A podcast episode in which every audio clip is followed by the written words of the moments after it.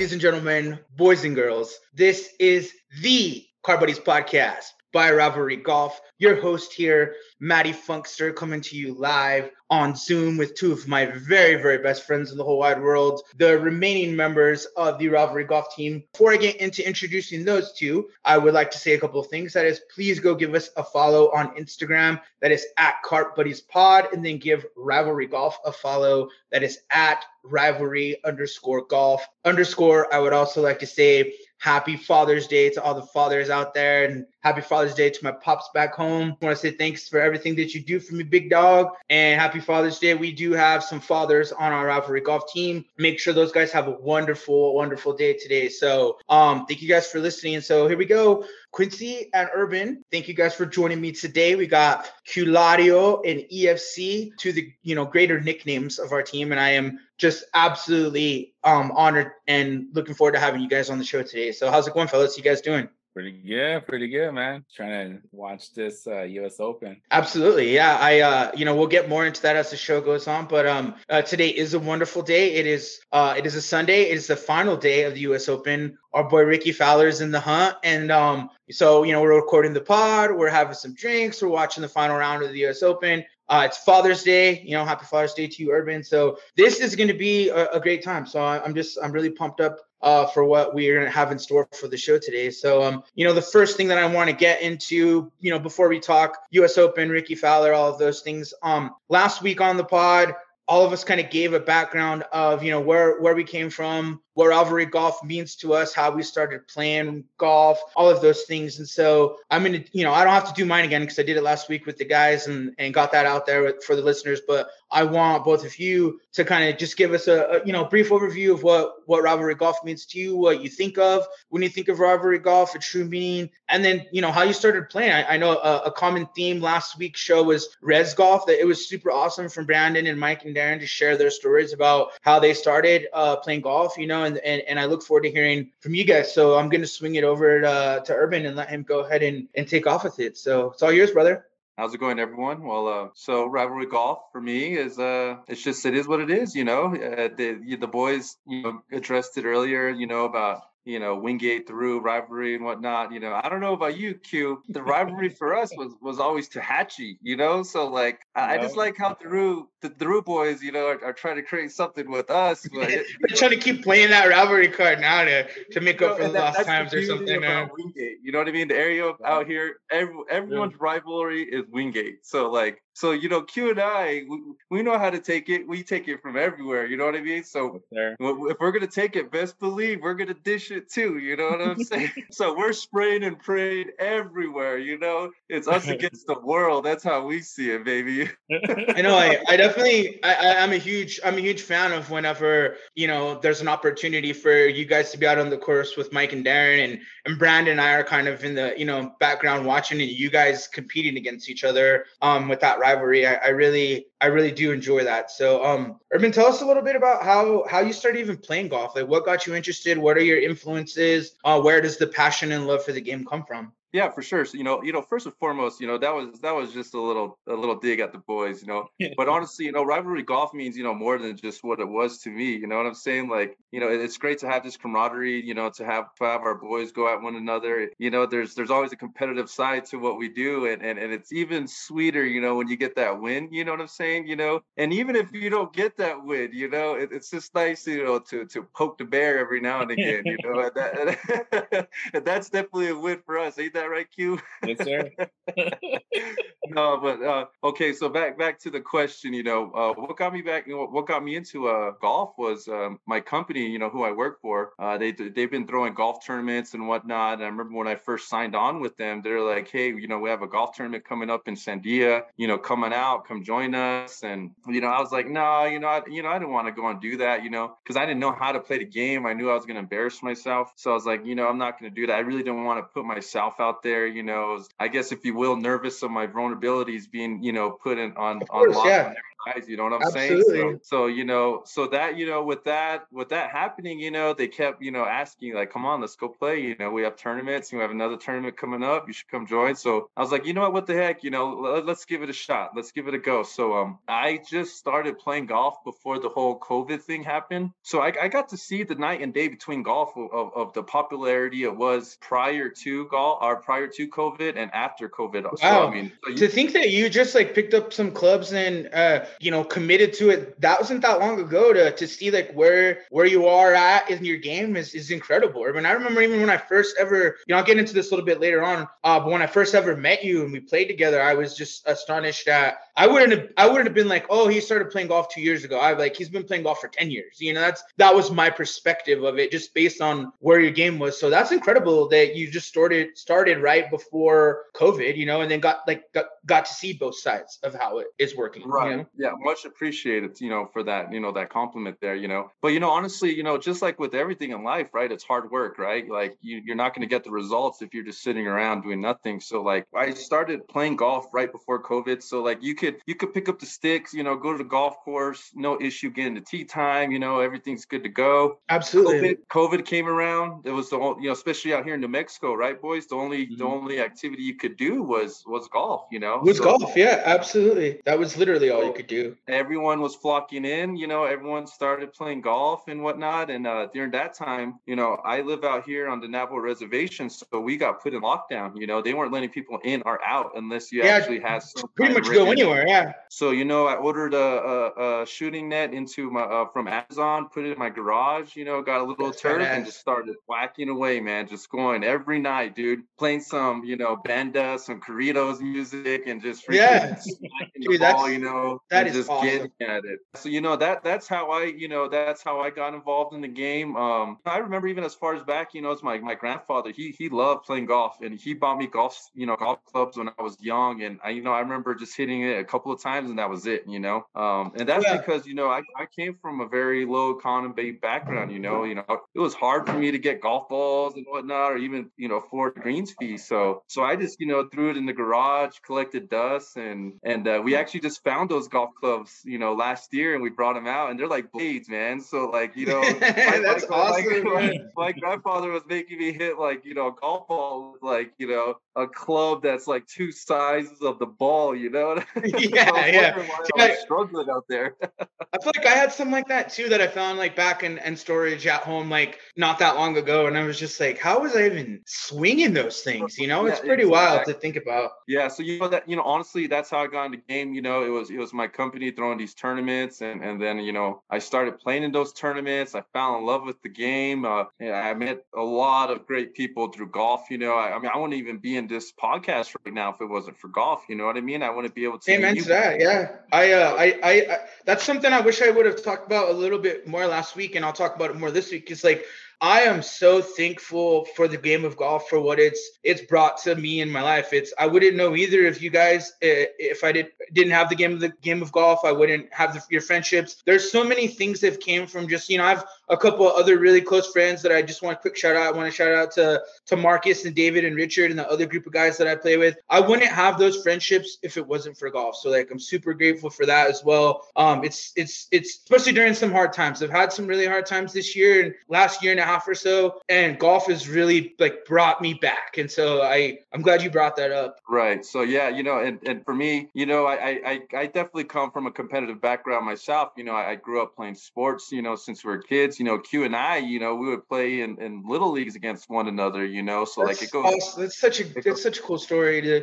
right. to kind of full hard. circle, you know, to to literally know that it came like it's came all this way uh, you guys knowing each other for as long as you have, and then you know we're all still kind of here, and we're just you let you let the rest of us kind of in in on in on it too. You know, you along the way you added Mike and and Darren and me and Brandon, and it's just been like a really cool story, man. And and uh, my you know I'll talk about it a little bit later too. Is how I kind of got to know both of you around the same time, and how both of those friendships kind of how they started and what they mean to me. And I'll definitely when it comes to the segment of where we're telling stories, I did tell a lot of funny stories last week, but this week I definitely want to talk about like how I met you guys and what you know what those friendships and those experiences mean to me, as well as share some other stories. I'll let you you know kind of finish up uh, Earvin before we pass it over to Q. For sure, yeah. So you know, so as I was saying, you know, you know, being a, a, um, a having that competitive background, playing you know um, high school athletic, and then you know right after that I joined the Marine Corps, and and you know you're dealing with a bunch of alphas and that, you know what I mean. So everything's absolutely mindset. You know, no matter what we played, whether it's football, you know, softball, baseball, soccer, no matter what it is, man, we're going 100% at one another. We're trying to get that dub, you know what I mean? so, you know, like with, with golf, you know, what I love about it is it's, it's a game against yourself. And there's nothing more challenging than that. You know, there's nothing more competitive than playing the game against yourself, you know, uh, battling, battling between your ears. You know what I'm saying? You know, it's a mind game, you know, that, Absolutely. And, and you have to keep your mind, you have to keep your emotions in check for sure if you want, you know, play some good golf, you know, and if you don't, you know, it doesn't matter. But, you know, the best thing uh, about this game is uh, you get to see someone's character for sure. You know what I mean? yeah, you know, you, absolutely. I mean, yeah, like how, you know I mean? honestly, you find out a lot about like someone's mental strength too. I mean, I know you can probably speak to that better than the rest of us because of being in the Marine Corps and what comes with that, as far as the mental strength to to be just be in the Marine Corps and go through the training is is on another level that none of us will ever really experience. And so yeah, you really find out like what what's going on up there when things start unraveling a little bit, you know? Right. What one hundred percent. And you know, for me, when people lose the plot, that's when it's the greatest though. you know, with their blood's boiling. Yeah, we're we're definitely gonna throwing their golf clubs and the, the golf balls getting thrown in the water, you know. We're definitely gonna talk about some of those instances as the show goes on because there's definitely definitely been some. So thank you, Earvin, for uh, great, you know, introduction to how you learn the game of golf, uh, what it means to you, you know, what rivalry golf means, and all of those things that kind of put it together for you as far as you, you know, your your love for the game. So I'm gonna pass it over to Quincy now. Quincy, just you know, talk a little bit about you know what what rivalry golf means to you, how you interpret that, and then you know how you started playing and and finding love for the game. Rivalry golf. It's it's it's about like rivalries against you know friendship against each other. You know you challenge each other if you're gonna you know make that par three and make that hole in one or you get the shot who gets the closest to the pin. It's all about little challenges against each other. And among that that we influence schools like where we graduate from Earvin Knight, you know, Wingate, you know, there's Mikey, there's Darren from Thoreau. You know, we, we try to include Brando. He was in Gallup, but I don't know who his rival yeah. I think it is kind of cool though, like with both Brandon and I, you know, we have like teamed up uh, and played a couple of times and I would say, you know, we're both still very much uh, working on our games. And I always liked when Brandon and I played on a team together because we always felt like the underdogs. We'd have like a bit of a chip on our shoulder. He comes from a school that's orange and black. I come from a school that our colors are orange and black. So it all the dynamic of it matches up, you know. And so so I do like that, you know, you guys and then the Thoreau boys and then the orange and black orange and black squad. So um I you know the, the Rickie Fowler squad, if, if you will, orange and black. Hey, hey, hey, out now. Get it out. I, I think Rickie Fowler is representing my colors. So I appreciate that. You know. You know yeah, yeah, for sure. Yeah. yeah. I, don't, I don't, I don't see him in uh, uh orange and black green. right now. So. Oh, yeah, or orange and green. I don't see yellow, green. Right? you know, I got, I see the green tint in the shade, so I, you know, that's definitely. yeah. Well, so that's what happened, and just like you know, add on to Earvin, he said, you know, so actually was our main rivalry you know, back in the day was was was our rivalry. And I like how the Thoreau boys wanted to add in, to like, oh yeah, we're rivals to Wingate. Like, no, no, hold on, let's put a let's add a period to that real quick. Let's add a period to that. Explanation points to that, my dog. yeah, let's hold up, man. Let's oh. pull the reins,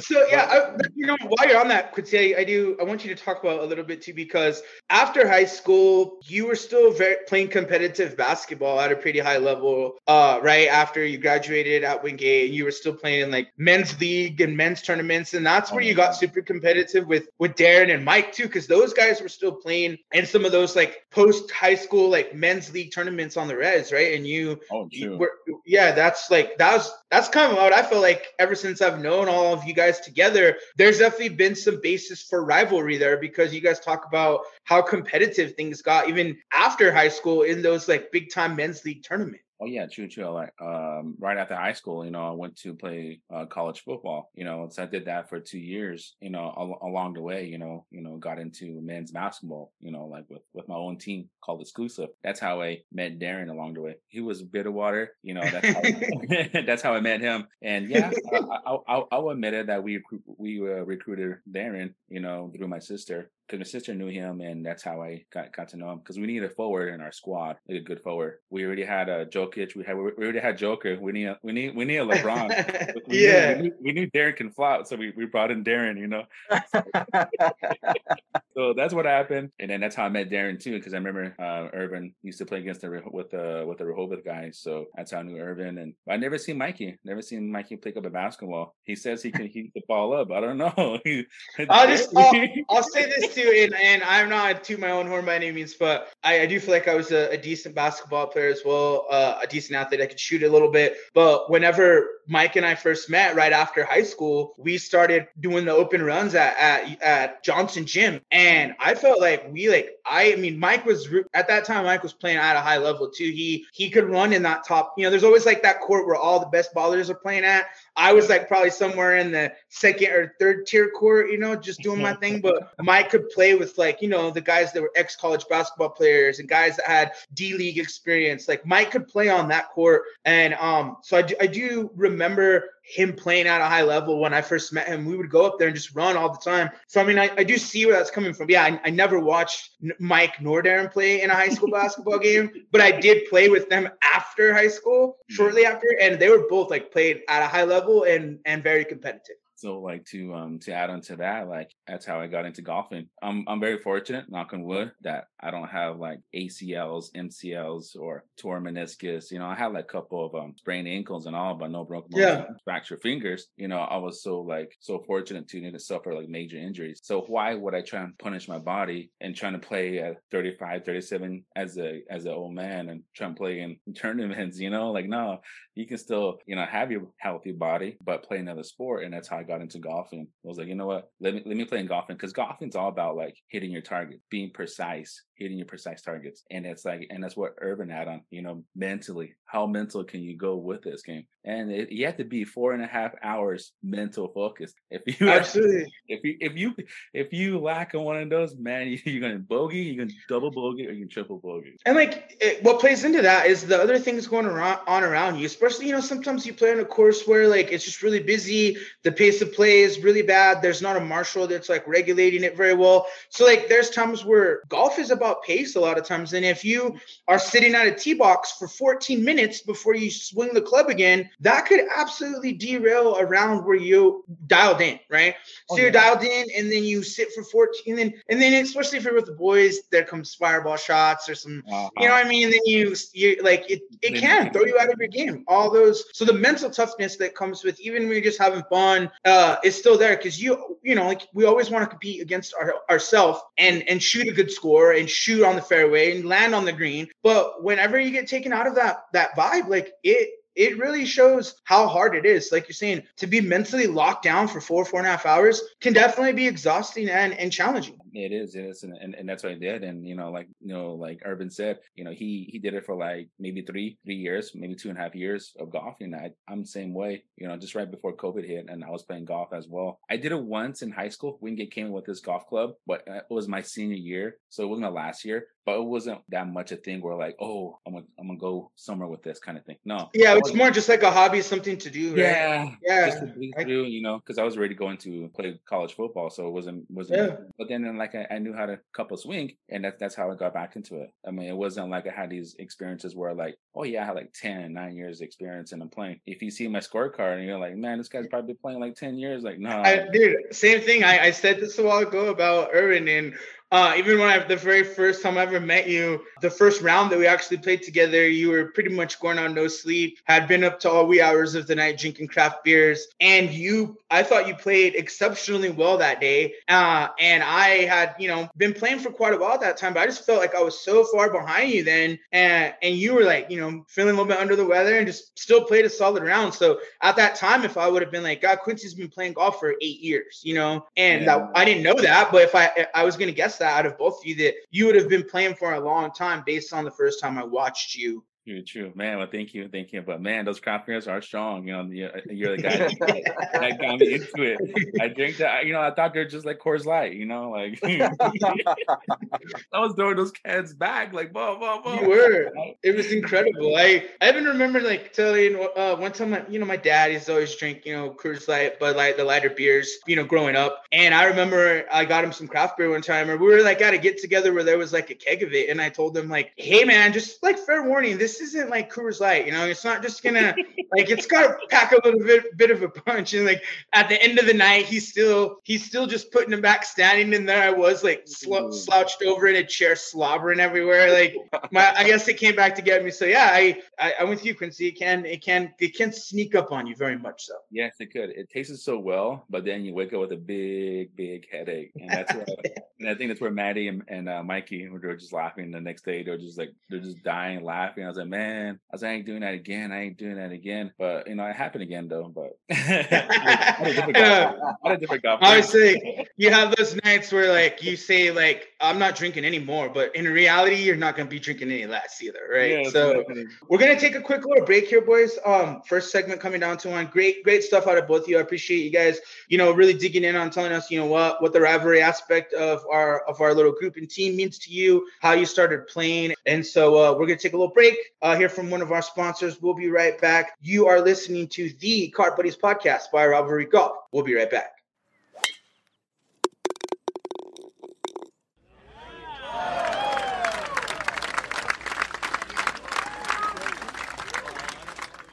This episode of the Cart Buddies podcast by Rivalry Golf is brought to you by Rio Grande Pursuit. Before heading out on your next hunting, fishing, or outdoors adventure, Make sure you are geared up with the logo tee or hoodie from Rio Grande Pursuit. All logos and concepts are designed in house. Follow on Instagram at Rio Grande Pursuit to access the online store and follow their travels throughout New Mexico, Colorado, and the Southwest. Rio Grande Pursuit, the wild is calling.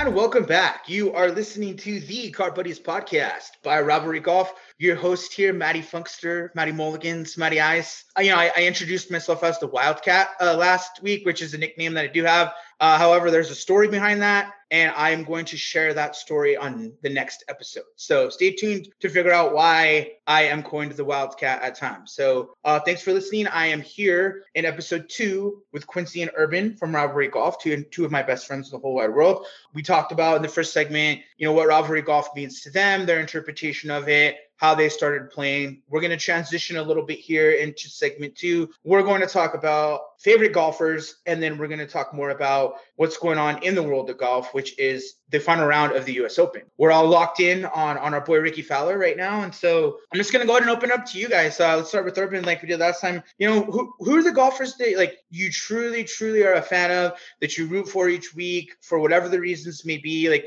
talk a little bit about like you know the pros that influence you and who you root for. Who do you like?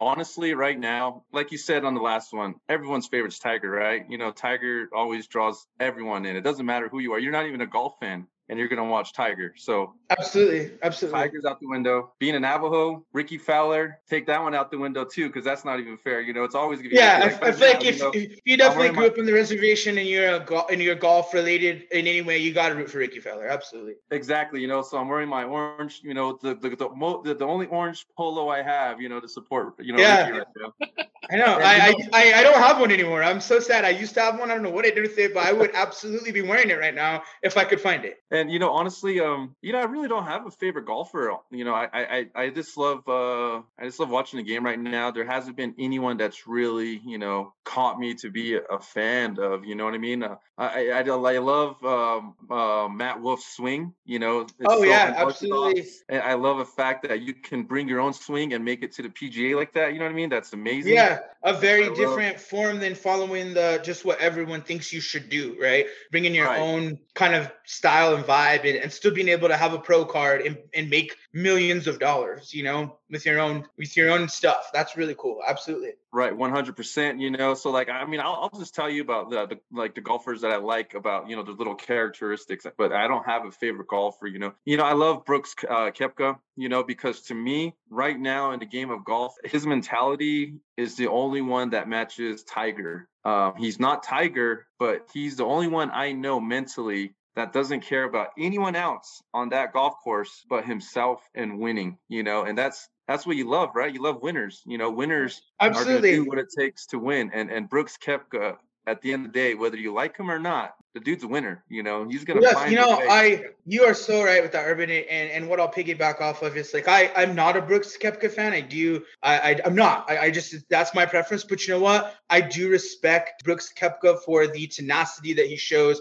on the on the course and it's probably as far as his mental like show up and bring it is the next closest thing to what Tiger Woods when Tiger Woods in his prime was showing up to the course with that mentality mentality of a of a champion. Brooks Koepka can do that, and a lot of guys can't do that yet or do it as consistently as Brooks Koepka can, and that's why I do admire him. Don't like him, won't root for him, but I do respect him. Right, one hundred percent. You know, and personality, gotta love Joel Dahmen, dude. The guy's amazing. Oh you know? man, incredible! I, yeah, you know, if I think everyone who, whether you're just a weekend golfer or more in a serious weekend golfer, you always have your list of like dudes who are just golf bros that you would have a beer with. And I, I feel like you can't ever, you can't leave Joel Dahmen off of that list ever. It'd be no ridiculous if you did. Yeah, you know, so those are the only guys that you know really, you know, you know that I like as far as you know, you know, their golf characteristics or their personalities. As far as you know, rooting for a particular golfer, you know, I don't have that unless it's you know Tiger or Rickie. You know, like right now, yeah. you know, I'm, I'm glued to my TV. I'm watching Rickie best believe I'm not watching golf, dude. I I'm gonna be honest. I don't like watching golf. You know, it's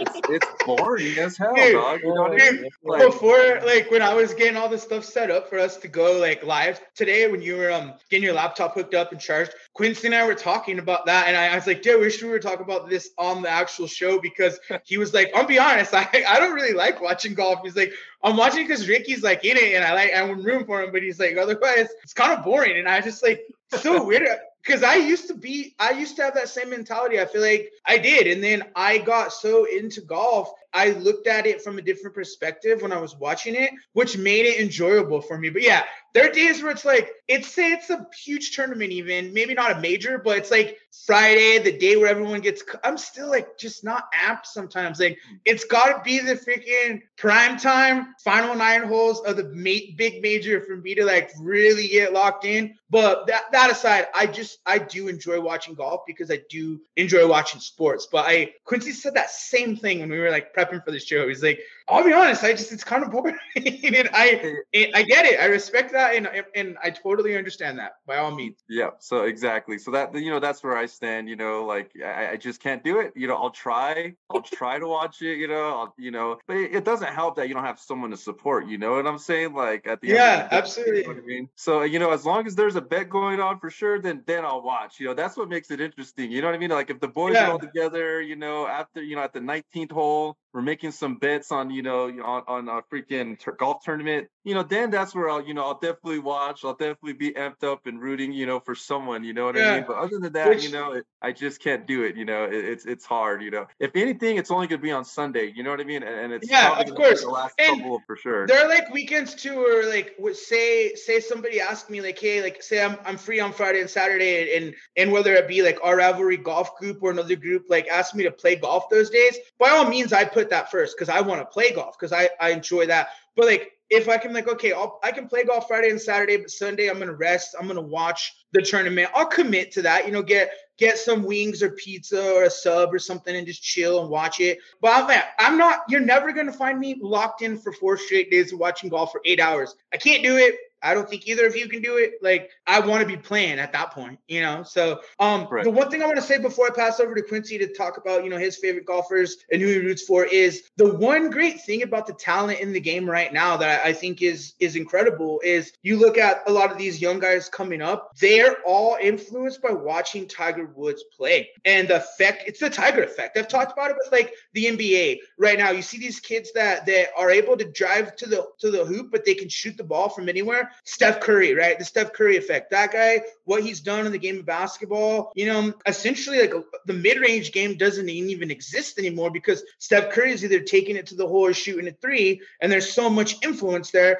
And Tiger Woods the same way on the talent in the PGA Tour and the LIV Tour. I guess they're all one now. That's why it's so special to watch right now because guys are they learned from Tiger Woods, and you can find a little piece of you know the Collin Morikawas and the Will Zalatoris's. You can find pieces of their game that they emulate Tiger because that's who they grew up watching. I love that about the game right now. Yeah, you know, 100%. I agree with that. You know, honestly, I will say this though about today's golfers. I do have a lot of respect for them because, like you said, Tiger Woods changed the game. You're rarely going to see an unfit, unathletic golfer out there today now. You know, back in the day, you had more John Daly's than you will today. You know what I Yeah, mean? Now, I mean, you- you, go you back and look be- at some of the video of those guys that were great, even the the the Hogans and the Joneses and the those guys, you know, even the Arnold Palmers. Those guys were not like fit. They were just like no no offense to any of them, but just like flabby old dudes. You know what I mean? Like they were not fit at all.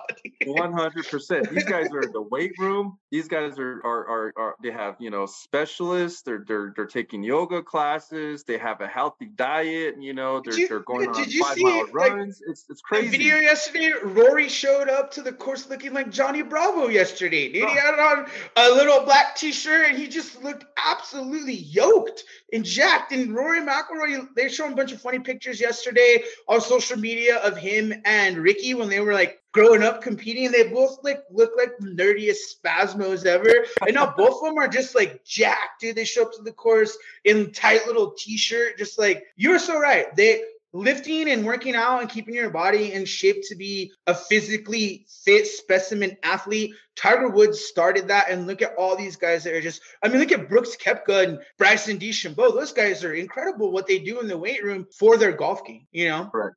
Awesome. Thanks for uh thanks for that awesome input there. We're gonna swing it over to uh to Quincy. Uh, you know, talk about who you root for, your favorite golfers, the re- you know the reasons why, who you kind of you know who you just like, and who you kind of maybe em- emulate some of your game after. All right, I'll be the fourth and the fifth player that says Tiger out of my mouth. It's kidding. And then, and then Tiger Woods, you ever heard of that guy? Yeah, we. Who's I'm- that? I'm I'm going for Woods. I don't say Tiger. I go for Woods. Um, What what are you uh, talking about? Easy Q. Longwood, Bushwood, which backwood. No, I, I I'm always rooting for uh for for my native people. You know, Notah Begay, um, Rickie Fowler right now. But uh, I I don't I like my Matty and like I told Matty earlier. I don't watch golf at all. I, I can care less about watching golf. um, I rather play the sport but not watch it. And same with baseball. I only probably watch it during the series, or I'll probably watch it live. That's one thing too. Yeah. See, I, I think that's something too. It's like I do think that all of us as a group need to go to a golf tournament together, Mhm. even for just one day. It didn't even have to be a specific tournament. Like, let's just go spend a day together watching golf live, drinking some beers, and, and enjoy that energy. I think that's something we should really do. Exactly. no, exactly. One hundred percent. You know, I'm sorry, but I agree with that. You know, I will take that back. You know, watching golf live, especially at Yeah, the waste that's with the waste management at the forget wasted about it, management It's a vibe.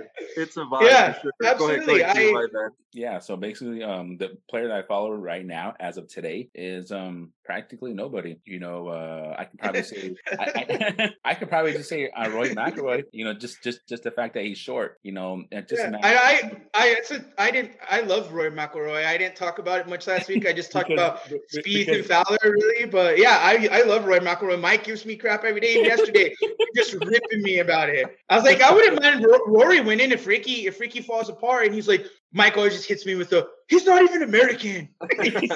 because you know, you know, I I, I can uh, I can resemble a lot of Roy McIlroys. You know, we're both we're both handsome guys. We're both four foot nine. You know, yeah, I, I can't.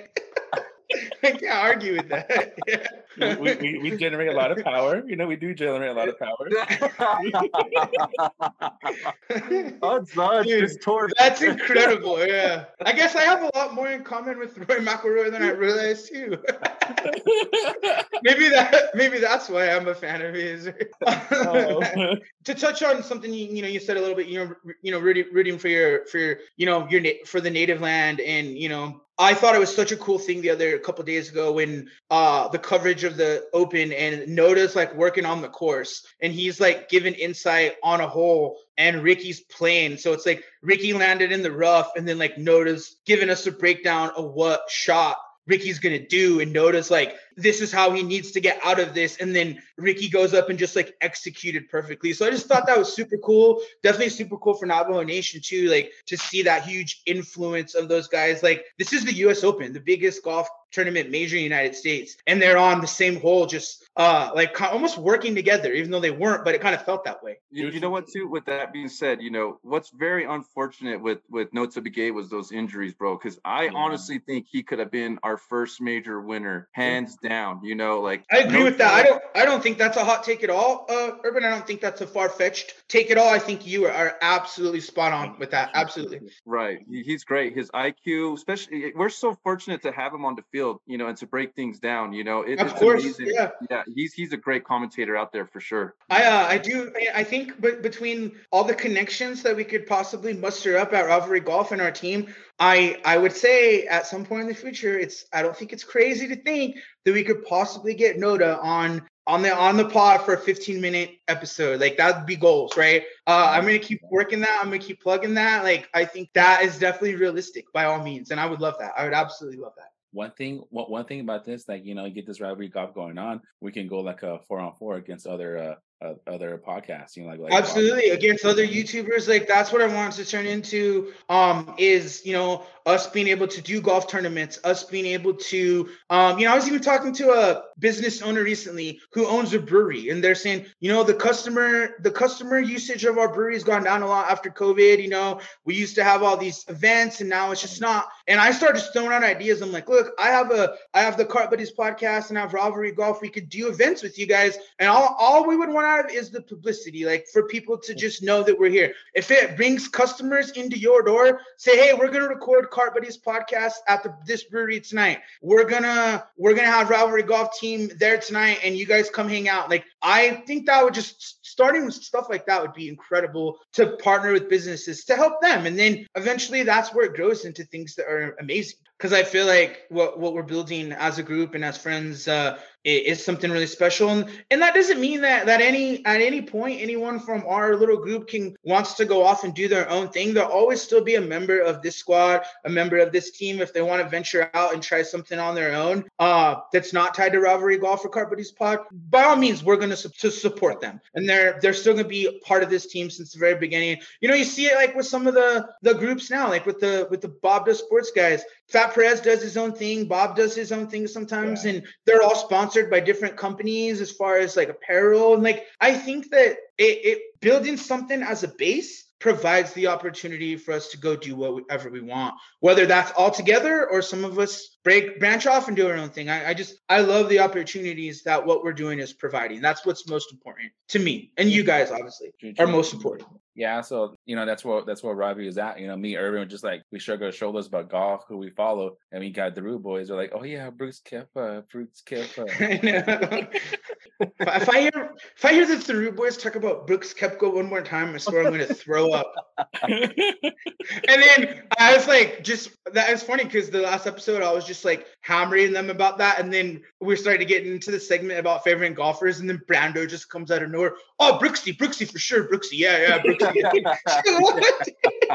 Come on, bro yeah, Brandon, man. You know, they need they need some seasoning over there for sure. You know, yeah, we need Brandon, some different flavors. You know what I'm saying? Yeah. We need some Salt Bae or something. Listen, Brando's gonna be that person where he's gonna jump into the cart where has the loudest music and the most party. You know what I mean? He's not. Yeah, you already know where he's going. You already you know, know, where he's we, going. I like, Wingate Valley, I like boys. Wingate Valley boys. I like how you tried to play both sides when whenever they asked, he was asked like, you know, what your favorite drink, drinking. He's like, oh, it depends on who I'm golfing with. If it's Quincy Earvin and it's just straight shot. But like I think no matter what, Brando, you can't hide. Brando is straight shots, no chasers always. If he he's gonna sign up for it, there's no doubt. Oh my god! You can try to play that, awesome. bro. So my, my, wife was my wife was listening up to the podcast and, and she heard that. She's like, "So it is you, isn't it?" I know. He just tossed the rest of us. He's like, "This is the most well behaved I've seen these three guys in a two hour span since I've ever known them." And I was like, "Dude, why are you trying to give away our secrets, bro? What are you doing?" No, no, Brandon. Brandon's that quiet girl in the in the corner. And she's like all quiet, and then we give her one shot, and all of a sudden, all the secrets starts revealing. Oh yeah, yeah. Oh, I'm sorry. I don't normally do this. Yeah. yeah. Shut yeah. up, bro. Yeah, that's Brandon hanging all over no. Q's neck. Yeah. I usually don't take shots, but I was awesome. Thank you guys both for you know providing some awesome insight on you know the golfers you root for, the reasons you for them. That that you know just that's always fun to me to talk about. With I enjoy hearing everyone's perspective and and you know what's in, you know as far as the pros go, what influences them, and I, I feel like all of us take a little bit of something from each pro that we kind of like to implement that in our game. Like you know I want to strike the ball like this guy, or I really like the way this guy approaches shots from the bunker, whatever it is. You know, so appreciate you guys for sharing. That's gonna wrap up segment two. We're gonna take a little quick break here from one of our sponsors. Um, we'll be back with segment three. We're gonna get into some stories about all of us playing together, some fun memories, talk a little bit more about that rivalry and some of the attitude I've seen out of some of these yeah. dudes in the course recently. So we're gonna, we're definitely gonna cut. Yeah, the next two segments. I always like kind of having the serious informational mm-hmm. stuff, the first two, and then finishing it off with like the funny stories and the memories and and that stuff to to wrap up the last couple segments because it lightens it up. So more fun to come here. You are listening to the Cart Buddies podcast by Rivalry Golf. We will be right back.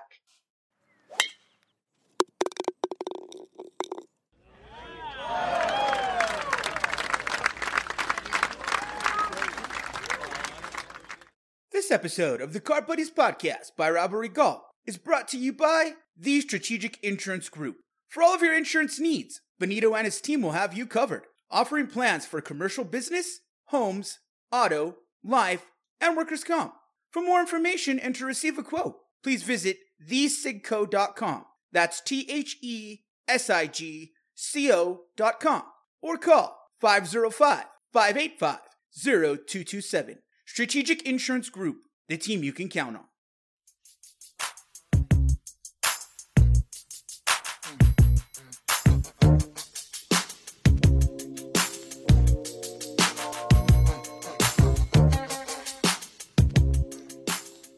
And welcome back to the Car podcast by Rivalry Golf. Your host here, Matty Funkster, with Quincy and Earvin from Rivalry Golf we are moving into segment three here. We've had a, just a good time talking about more or less a little bit more of the serious stuff, and we're definitely going to lighten it up these last two segments. Um, talk about some stories of us just all playing together. Kind of how I met these guys, honestly, is like uh, is kind of where I'm going to start off with, and then I'll pass it to them. And uh, I, I always like using this segment uh, to kind of just open it up, tell funny stories, talk about some instances where you know funny stuff happened while we were playing around, or talk about some of the trips that we've all done together. And so I, I like keeping it really light and just kind of opening it up. And so, uh, how I'm going to start it off is I want to talk about how I, how I both kind of met both of you. And I guess there's like uh, some not similar stories, but it was around the same time, I guess you could say. Um, I, I think I met Quincy just a little bit before I met Urban, but I, I there's kind of another part to that story that I didn't tell. And so um, I'm going to lead into that. And so it was so last minute, like going into Friday night of that weekend, I had no intentions of going on a boys golf trip to Colorado. Didn't even know one existed at that moment. So that night, I went out to uh, went to the local Kelly's liquor store, fine establishment down the street, and I bought all the ingredients to make Bloody Marys. Okay, and so what I did was I got a three gallon jug, and I I did all the math right. I was like mad scientist cooking it up. how much like how much of this and that I need, right?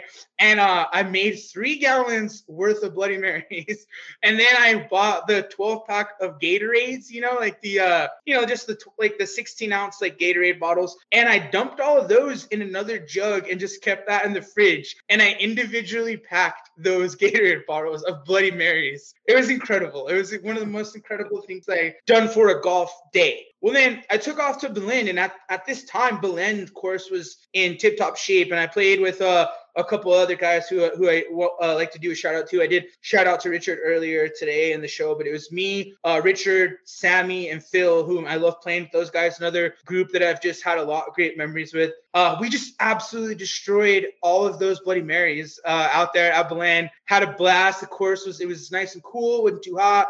Course was in great shape. So then I I'm heading back to Albuquerque, and uh, Mike calls and he's like, "Last minute boys trip to uh to Durango. We're gonna play Pagosa tomorrow morning." And I was like, "Oh hell yeah, dude, let's go. That's sick." And so then him and Quincy show up at my house. I literally got home, got in the shower, threw some stuff in the bag. I didn't even put my golf clubs up. I moved them just straight into Mike's truck and we took off. We stopped. Uh, we stopped at the liquor store, got a bunch of IPAs and craft beers, and Quincy and I were just drinking roadies all the way, having a blast just listening to music. Mike was our driver. Poor guy had to stop, I don't know, a gazillion times for us to use the restroom. I feel like it, the longest trip to Durango ever. And then, you know, that leads right into the story that Mike told where we went brewery, you know, we went brewery hopping in Durango that night. And then we sat at that table in the suite that we had. And the next thing, you know, Quincy flooded out the bathroom, took multiple showers. Somehow he made our tee time in Pagosa. And, you know, he was hurting, but played a pretty ding round from what I remember. And so, you know, and then so that's you know the, the me meeting Quincy story, and then me me meeting Earvin. I remember um I was also not expecting to play, and Mike hit me up on a whim and was like, "We're gonna play uh at UNM South once." It was a Sunday, I thought it was, and I was like, "I played golf yesterday. I'm sore, but like, yeah, uh, you know, yeah, whatever, let's go." And uh that's where I met Earvin, and I know that those guys had played a couple of rounds with you before, and that um Quincy knew you already, right? I knew that, but I remember I was hurting that day,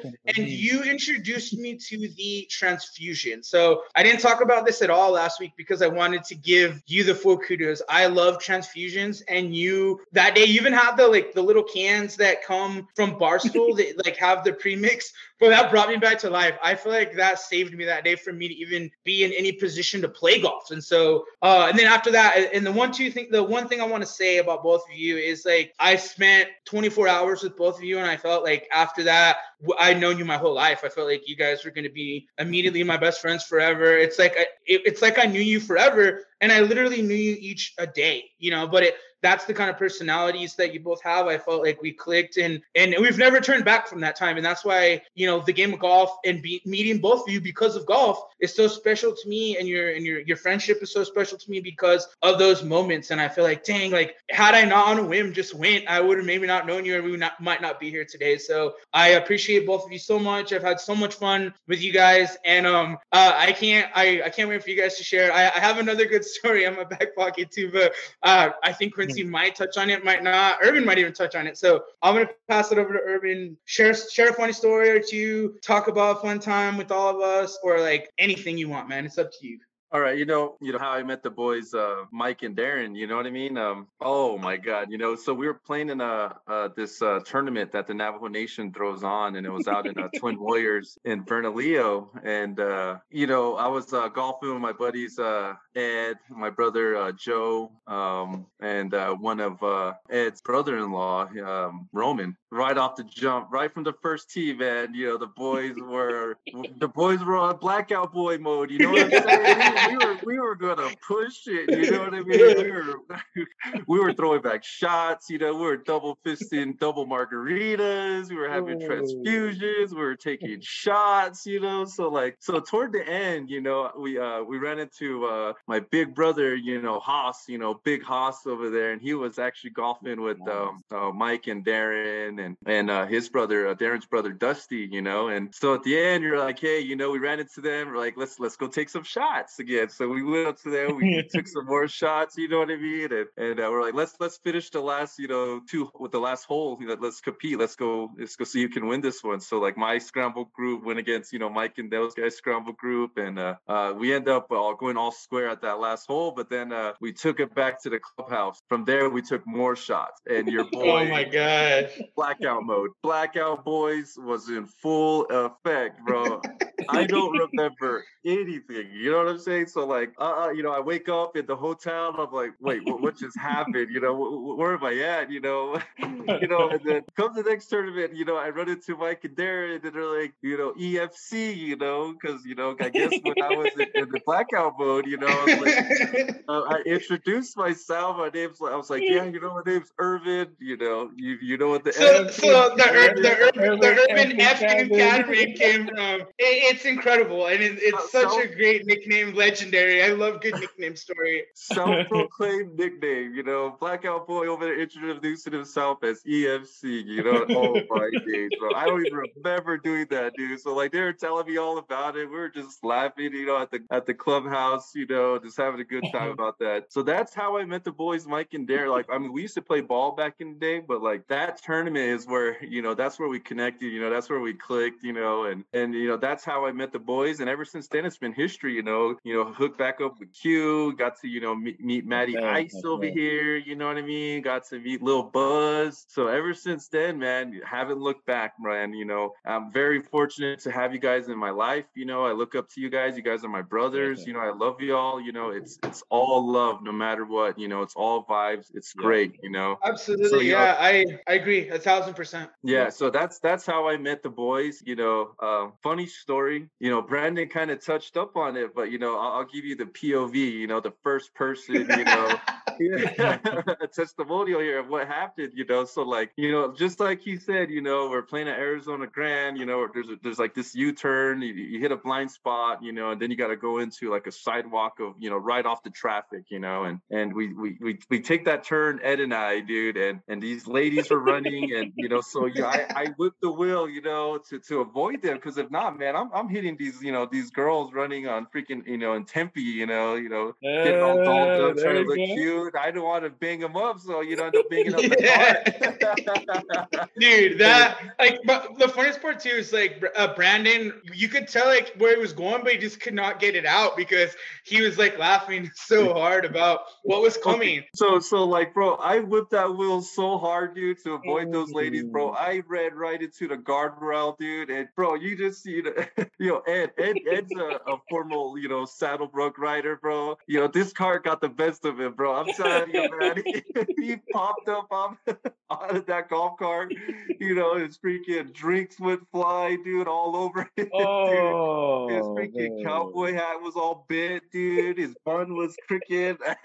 I'm just, bro. It was, it was freaking hilarious, bro. We both, we both hit that thing, and next thing you know, bro, we freaking bent the control arm of that freaking golf. so as we're freaking trying to drive this thing, dude, it's like freaking screeching, you know. It's oh, like, messed up. Oh, oh my god. Oh my god. and, and mind you, what makes it so hilarious, dude, is uh Brandon and Darren, dude, they, they recorded you know, they were recording us driving it, dude. You know, you can't see it, but you can tell by the body language in the background that like Ed and I were shitting bricks, dude. Like, what are we gonna do about this? You know, like because it's our company event. You know, Ed and I were connected to this golf tournament. So we're like, oh my god, we're gonna to buy a new golf cart. You know, like the company's like, were you guys drinking too much?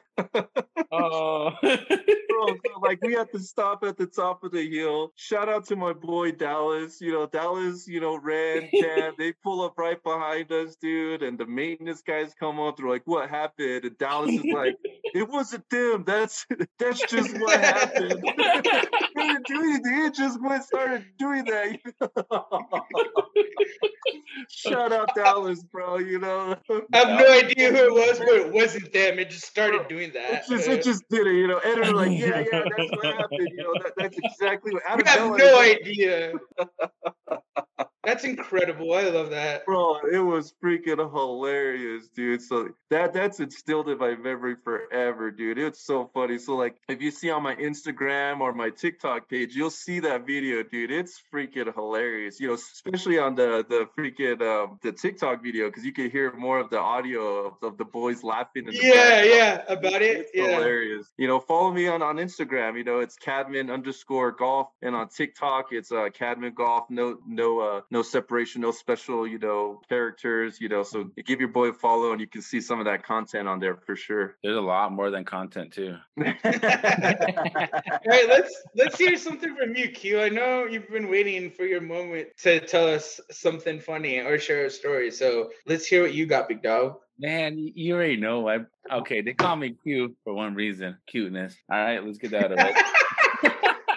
Uh, oh, this whole time I thought it was because your name started with the Q. Man, I, I guess I really, Man, I really misread no. that one. Misread the signals. My yeah, bad, coach. Dude, my name start with the C, bro. So anyway, I bring all the vibes, bring all the vibes to the party here. But um, there's a lot of stories to share. I mean, there's not one that can pinpoint where like, okay, one's the best, one is the greatest. You know what I mean? But well, the thing is, like, experiencing and sharing all the moments between all you guys. You know, it could be like Earvin, Darren, Mikey, Brando, and Matty. You know, but that we can bring another guy in, which is Ed. I never met Ed. Everybody's talking about Ed. You know, he's a sharpshooter guy. Let's see. You know, I, I, want I want him to be my cart buddy. I want to see how how he. Yeah, I, I am definitely glad you guys uh, introduced me to Ed through the group chat, and that we can all like share funny like that Ooh. group chat is just insane. How we all just share funny memes and just roast each oh, other all day. But yeah. I do I do feel like it's appropriate at some point to have Ed on the pod, and and you know we've talked about that some in the group chat. That will happen. It's not a we should maybe no. It's it will absolutely happen. There's no mm-hmm. doubt about it. So so Ed, and we're not gonna talk about nothing about rodeos and you know bull riding. uh, I'll just have a pod, I'll just have a special pod with Brando and Ed and me, and we'll just talk about bull riding and rodeos. How do you transition from bull riding to golfing? You know, like, uh, all the tra- yeah, all the all the music used in that episode will be Morgan Wallen no, there, there, there's so many stories. I mean, there's, there's like I said, um, there's nothing that can come to my head right now where like I need to share a moment. But every moment is is funny because every moment in every golf tournament, or not tournament, but like a golf outing, is fun. Like you know, of course, there's gonna be like alcohol, there's gonna be music there's gonna be cough guard girls, you know what I mean? There's gonna be all a mixture. And you get all those three, and with four guys are golfing or five guys golfing, man, it's it's a party. It's it's a disaster. I, I do I remember this time too. It was it was pretty early on in my days of playing golf with Quincy. It might have been like the next round that we played after the that trip to Pagosa. And uh I can't I can't remember if I was yeah, I was. I was riding with Quincy. We are cart buddies that day. The this cart girl came. It was like we were out at Santa Ana, and it was that I forget which nine hole course it is. It like it like dog legs to the right, but there's a there's a water pond. Like you have to hit the ball just right for it to not like roll it down into the water. And it was funny because we all got shots, and I remember us all doing shots, and my ball was like not that far from where the car girls stopped us. So I just took off. I just like took off walking to go hit my ball. I felt like forever passed. Like the time, so much time went by, and I was like, dude, what is Quincy doing? He was still up there with the cart, just like flirting with the cart girls. When I had already hit my shot, went to the next shot, and like I was like hitting it from the bunker next to the to the green with a seven iron because that's the only club that I had because Quincy still had the cart right by the tee box. And I was like, bro, what, what is this guy doing? I swear he's even up there like dancing with them and buying more shots. It was incredible, dude. Mike, Mike and Darren were already on the green, ready to putt. I'm over there blading one out of the sand with a seven iron. Quincy's still dancing with the cart girls. I love it, dude. It was I was like, yeah, this guy don't mess around out here. That was like one of the first rounds in New Mexico that I played with Quincy.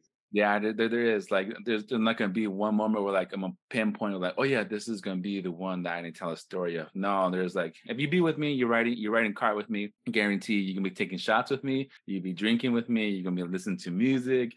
You're gonna be talking to uh, I don't know if I should say this, but golf cart girls. But anyway.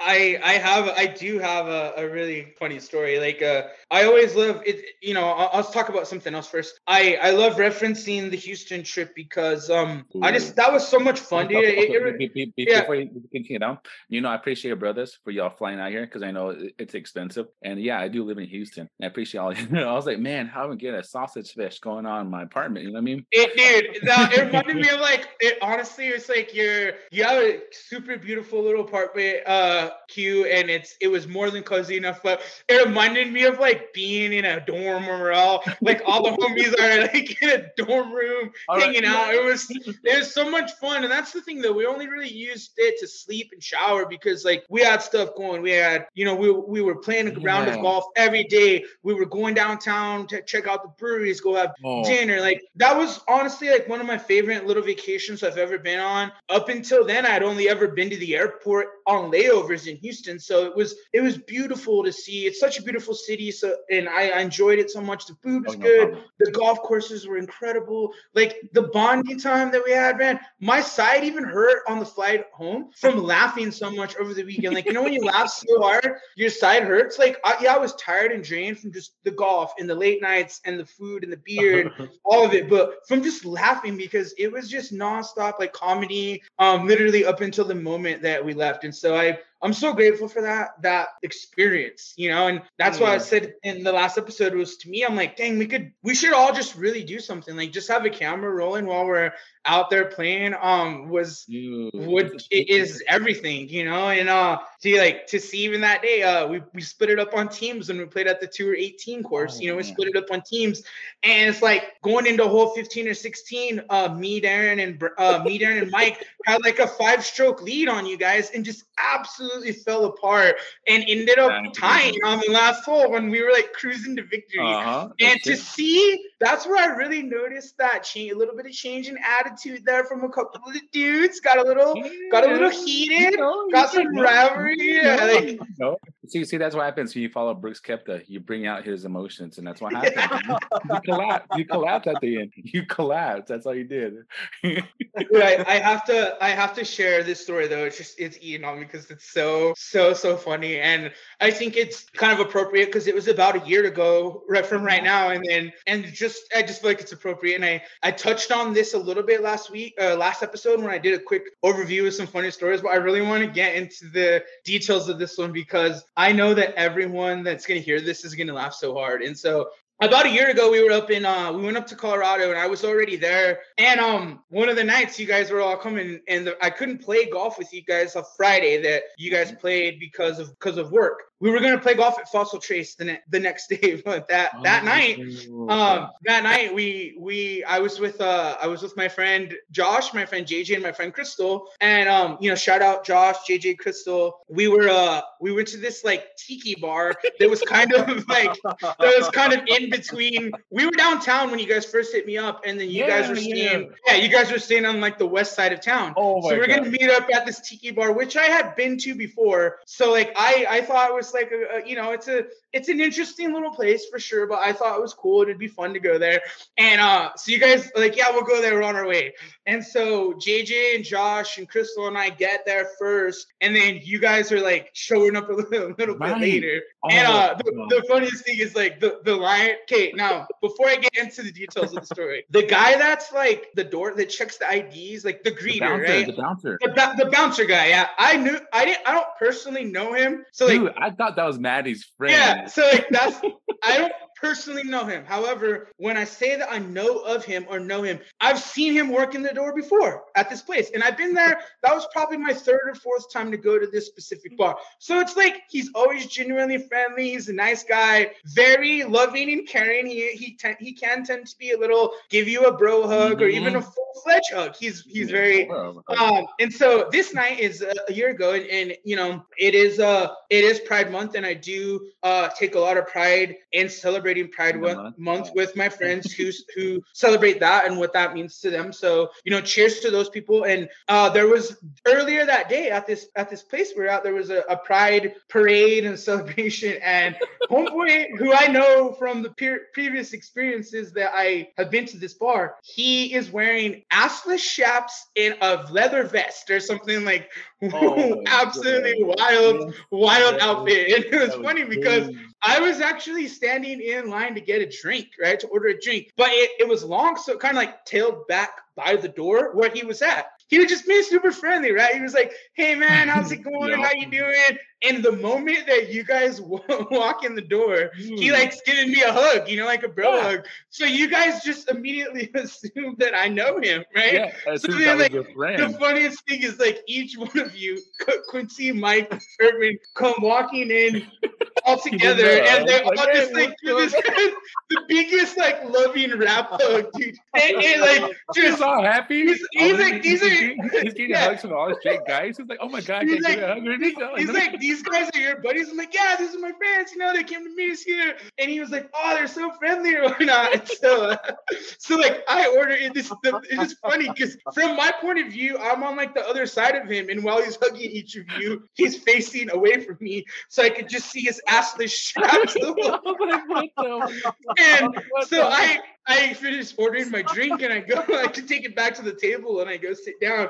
And Quincy's like sitting in like caddy corner from me and he's like, he's like, hey bro, that's your bro. Like, is he sitting with us? Like, how do you know him? I, like, I, don't know that guy. I barely know him. He's, like, he's the doorman. He's like, wait, what? Dude, I gave that guy a hug and everything. That was your. He's, he's like standing next to me, all friendly when they walk in. Like assumed I knew, like he was my home. I'm not saying he's a great guy. I've seen him a couple times working the door at the same place. But it was just funny how I watched each of you walk in and just give him like the fullest loving hug while he's wearing his assless chaps. Was incredible moment. Man. And um, we uh, and, and this it was it was the funniest thing. And like the next day, I know I remember just laughing about it so hard. But this is the place that has those like drinks that are like like 64 ounce like skull head like oh and they were God. and they light them on fire and it was just this incredible presentation show, yeah. that they do yeah it's like a show and we we went through it between the group of all of us we went through a couple of those uh, which leads into the story i did touch on i that night we leave i don't remember it i didn't close my close out i left my credit card at the bar I lost my phone in an Uber. So the whole rest of the trip, I'm trying to track down my credit card and my phone.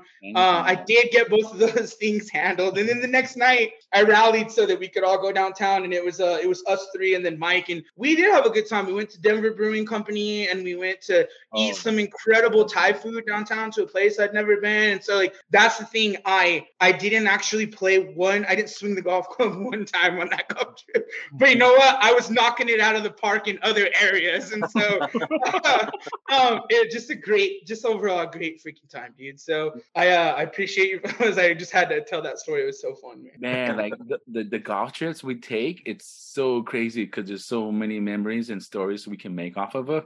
But I know. It, you know, but it's, it's gonna take a whole podcast just talking about it. So I know it does. Yeah, that's why like this this segment is always hard to like have a 17 to 20 minute segment Dude. because like that because of that, you know. So do you guys have anything else you want to add before we move into segment four? Hey, like if you drop into rivalry golf, you know, you know, drop in like a good golf course that we can hit up, you know, for a weekend to stay. You know, one of those aunties that are single out there, you can say, yeah, yeah, yeah, yeah. There, there are definitely some uh, uh, eligible bachelors on the team. So, uh, if yeah, great, great point, Quincy. For those of you that follow Rivalry Golf or even Cart Buddies Pod and or either both, if you have any ideas for where you want uh, the Rivalry Golf guys to play, check out uh, maybe a place to host Cart Buddies Pod. Hit us up on Instagram. That's at Cart Buddies Pod and then at Rivalry underscore Golf underscore. Send us a message. We would love to hear from you. so, we are uh, we are the boys are buzzing right now. We're having an absolute blast. We got a little bit of uh, we got a, a great mixture thing. We have some Blue Moon. We have some uh, Kona uh, lager, and we have some um, Fireball whiskey. So we got a great little mix of things, which is a perfect lead in to what we're going to talk about in segment four. We are going to kind of play the same game that we played uh, back last episode with Mike and Darren and Brandon, except we're going to do that game with Quincy and Earvin. Thank you guys for listening. This is the Cart Buddies podcast by Rivalry Golf. We will be right back.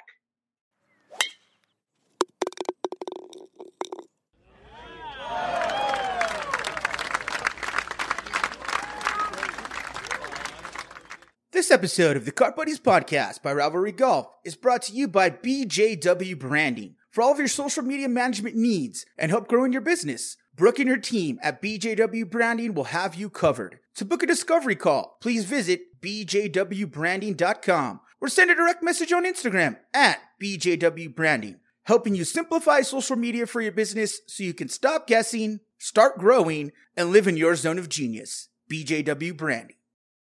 I need you to walk for me. I need you to talk for me. Cause I don't seem to do it properly. Dear Jesus. Dear, dear Jesus. And welcome back to the Cart Buddies podcast by Rivalry Golf. Your host here, Matty Funkster. That is at Matty Funkster on the IG. Go give your boy a follow. Reminder to go follow Cart Buddies podcast at Cart Buddies Pod. Heading into segment four, I've been having an absolute blast, telling stories, having some drinks, watching golf, all of the above. Uh, great Sunday afternoon on a, a wonderful Father's Day here with two of my best friends in the whole world, Q-Lario and EFC. Thank you, gentlemen, for a fantastic episode so far. We have an action-packed segment coming up here for the fourth one. Uh, we're going to share a little bit about some recent, you know, rounds that we've played uh, out on the golf course, some ups and downs, some triumphs, some failures, and then we're going to play a similar game to we that we did in episode one, where I will ask the gentlemen here what their favorite drink is, what their favorite club is, what their favorite course is, um, and we'll go from there. We'll just have a, a nice little discussion about all things golf related as far as our favorites. So here we go. I'm going to go and just pass it over to uh, Quincy to start this uh, segment. All right, man. First thing foremost, I got out got out of humidity in Houston. Oh man, dry heat is better. That's one thing. Amen I, to think, that. I think I think all the boys will vouch on that for me. That other than that, uh, I say my top courses in Albuquerque will be Sandia by by far. Sandia is the best golf course. Uh, and the second to that would be UNM Golf Course. Um, Okay. What what what comes along with those golf courses is that Sandia keeps their maintenance, but on all but on top of those, Sandia and UNM is the golf cart girls. You know what I mean? They play. yeah. they- There's, there's a common there's a common theme here that came up in last episode. Like it wasn't necessarily a topic of our favorites, but it kind of became one. Like who has the best cart girls? I think it's worth having a discussion about, though. I mean, they they played a huge role in this because for one thing, Sandia, give a shout out to Grace. You know, Grace, appreciate you if you listen to this. Hey, hey girl. shout out to Grace. Yeah, And then you at the UNM, oh my god, Fernanda, you're packing. And I told you once I got out of that golf I was like, man, you're the most beautiful woman. Uh, she's like, oh, man, I gotta give her a shout out to that. Ah, thanks, Quincy. Uh, okay, yeah, yeah, you're right. Did she wish you happy Father's Day today too? Uh, Hey. hey, hey, hey, hey. So, and then Maya at UNM too. She's the she's by like, you know she's she's really cute as well. yeah, awesome, awesome court cart girl. Yeah, for sure. But the thing is, like you, you go to these golf courses, you know, tip your golf cart girls. You know, give them twenty percent, twenty five, maybe more. You know, tip them because they're the one bringing your drinks. They're the one trying to make your day go well. Uh, if you had a bad shot, they're still willing to pull up on you. Like, hey, you Absolutely. wanna, you want to Make it feel make it feel better that that triple bogey that you just three putted for that that crispy shot of a fireball or screwball that they're gonna sell you makes it all better. So yes, absolutely. I will say this, especially during the pandemic, cart girls were at the forefront of service workers that were still doing their job to keep us going. Like you know, Oh, you think about the people that I know, the healthcare workers and all that. I'm not taking anything away from them by any means. They're at the forefront of keeping this nation going. But you know who was playing a pivotal role of keeping the rest of the people sane Mhm. out on the golf course? Were the cart girls. They and the cart guys. There's some cart guys too that provided amazing customer service and were making sure that you were taken care of during that time of need. And so, yeah, like big shout out to Mhm. men and women who that's a tough thing to do. And then you're dealing with sleazeballs and buzzed up dudes and drunk dudes and like yeah, like Quincy said, absolutely tip tip your cart girls, no doubt. Yeah, typical cart girls, and then you know be professional with them. Don't be like a you know a horn dog and trying to hit on them like you want to sleep with them. Yeah. Oh, come on, man. Like, Sup, sup girl, what your what your nine is? Yeah, man. Show Some nines respect, is. Show some respect, man. Show some respect. Man. Show some respect. So you Check know, out my bank account. Check out my bank. so you know, give a shout out to them because they play a huge role in this. They make absolutely, absolutely. game fun. So then, you know, like I said, shout out to them, and I can say that. But here in Houston, I live in Houston, so I can say Black Horse is by far like you know a tough course because the reason why it's because they have like a lot of uh challenging greens. You can say, Yeah, you know, I'll, I'll say this to continue to piggyback off you. I, I talked about it a little bit when when Darren brought it up. Black Horse is one of the most beautiful golf courses I've ever been on, and I just wish I would have felt better that day. And I don't Oh, necessarily like yeah. feel like I was uh, hungover, but I was tired. It was literally the last day of a three day June, weekend bender. Uh, I extended my flight just to stay the extra day. You So like. I, your boy had to dig deep for some magic to even show up that day. Like so, like I, I want to play it when I'm fresh and I'm I feel good. And the humidity is no joke, man. I, after being out there for three or four days, it it absolutely wore me down. So like um I will just the beautiful course though. Customer service was amazing. Everyone was so nice. You know the the pro shop, the, the guys were great.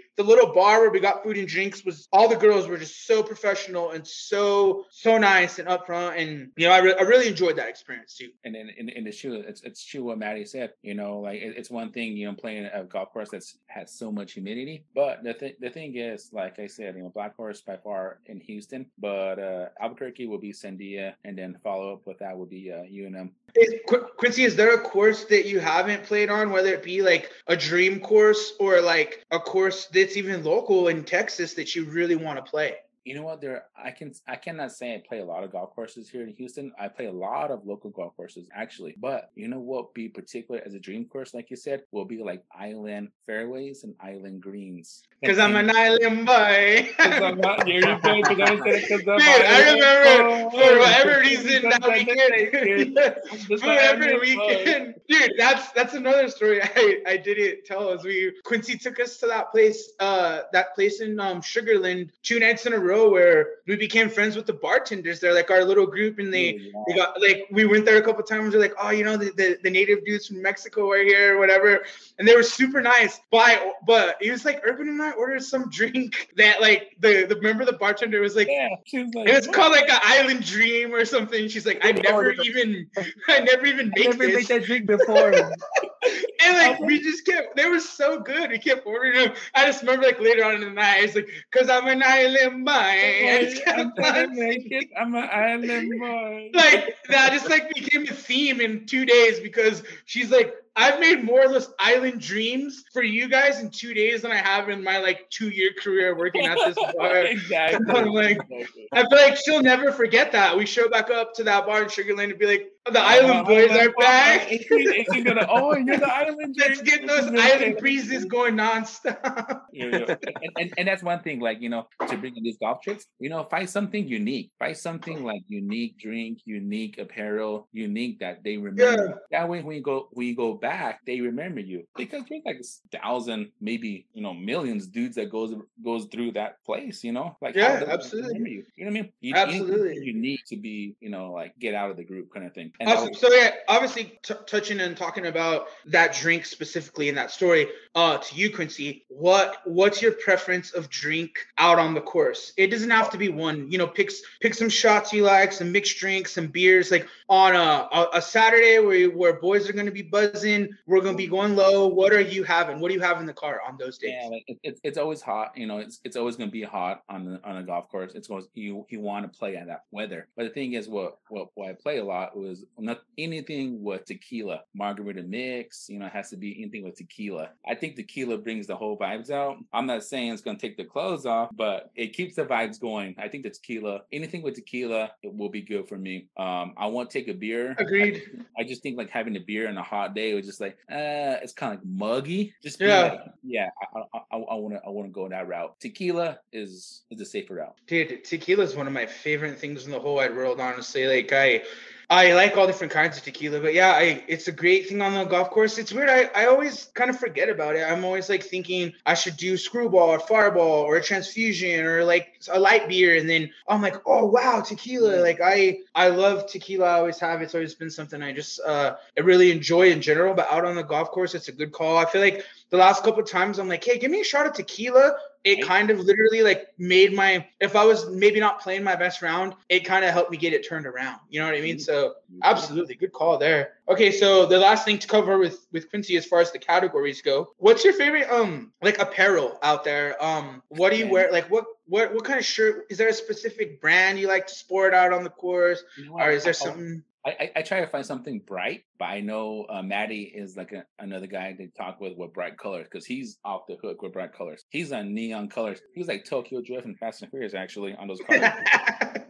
I I definitely am a neon colors guy too. Like I want to stick out. I want to stand out. I want to be off the wall. But as long I'm like I I feel like my my golf apparel game is very similar to like a mullet. Business in the front, party in the back, or whatever. Like I am here to look professional and meet all the standards of the course, but I am here to let it fly with my crazy colors and designs and all of those uh-huh. things. True, true. So Absolutely. I, am a guy that wears a hat, so the thing is that I'm trying to match my hat with my shorts. That's one thing. I can. Me too. Any, Amen throw, to that. I can throw any shirt on, any belt on, any shoes on, but if my shorts and my hat matches, okay, I'm game. Let's do this. You know. Amen to that. I am. I'm in that as well. Is there like is there any specific brands you really like uh, that stick out to you other than you know having neon colors or bright? Is there specific brands you find yourself leaning leaning towards out on the course? I mean, like I, I, see Puma. I see, you know, like uh, you know, okay, I can say uh, Bad Birdie team, right? Our Bad Birdie is a is a is a is a company that's have has gotten really popular. Have great shirts, incredible shirts. Uh,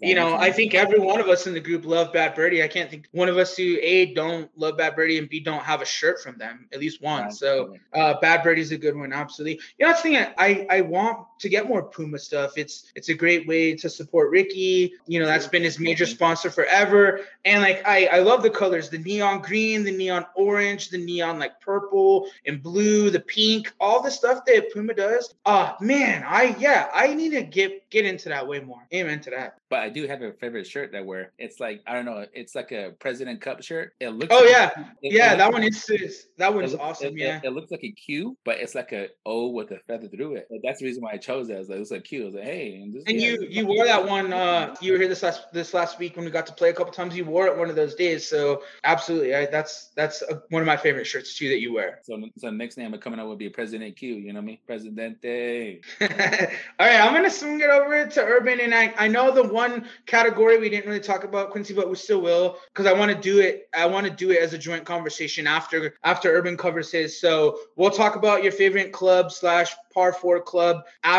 Earvin dives in on his favorite courses, favorite drinks, favorite apparel. Yeah, so you know, let's start with the favorite courses. You know, when you're in New Mexico, you know, we all said it. You know, Sandia, UNM. There's there's no there's no competing with that. You know, they do. I said it, yeah. Um, Sandia, and I'll say it again, is uh the nicest course in the state. I think it is. Oh, I, yeah, it's, I believe it's, it's, it's, great. It's amazing. You know, they have some. Uh, um, Sandia has a, a, pretty decent pro shop. You know, you can find some bad birdie, some in seven in there. You know what I mean? If, yeah. if you're lucky, you might catch some J's. You know, so you know, you know good job for you know Sandia to do it up. You know, shout out to my Pebble people out there who's doing a good job with that Sandia course for sure. You know, yeah, um, absolutely. Like I even see I even see other golf personalities that I follow that like have have events in New Mexico at, at just out of nowhere. You know, you're like, oh wow, that's Sandia. There was one yesterday. It's like a a company I think out of that I follow out of Arizona that does like some cool benefit charity events, and they had an event at Sandia this weekend. Like awesome. You know, it's awesome to see that kind of stuff.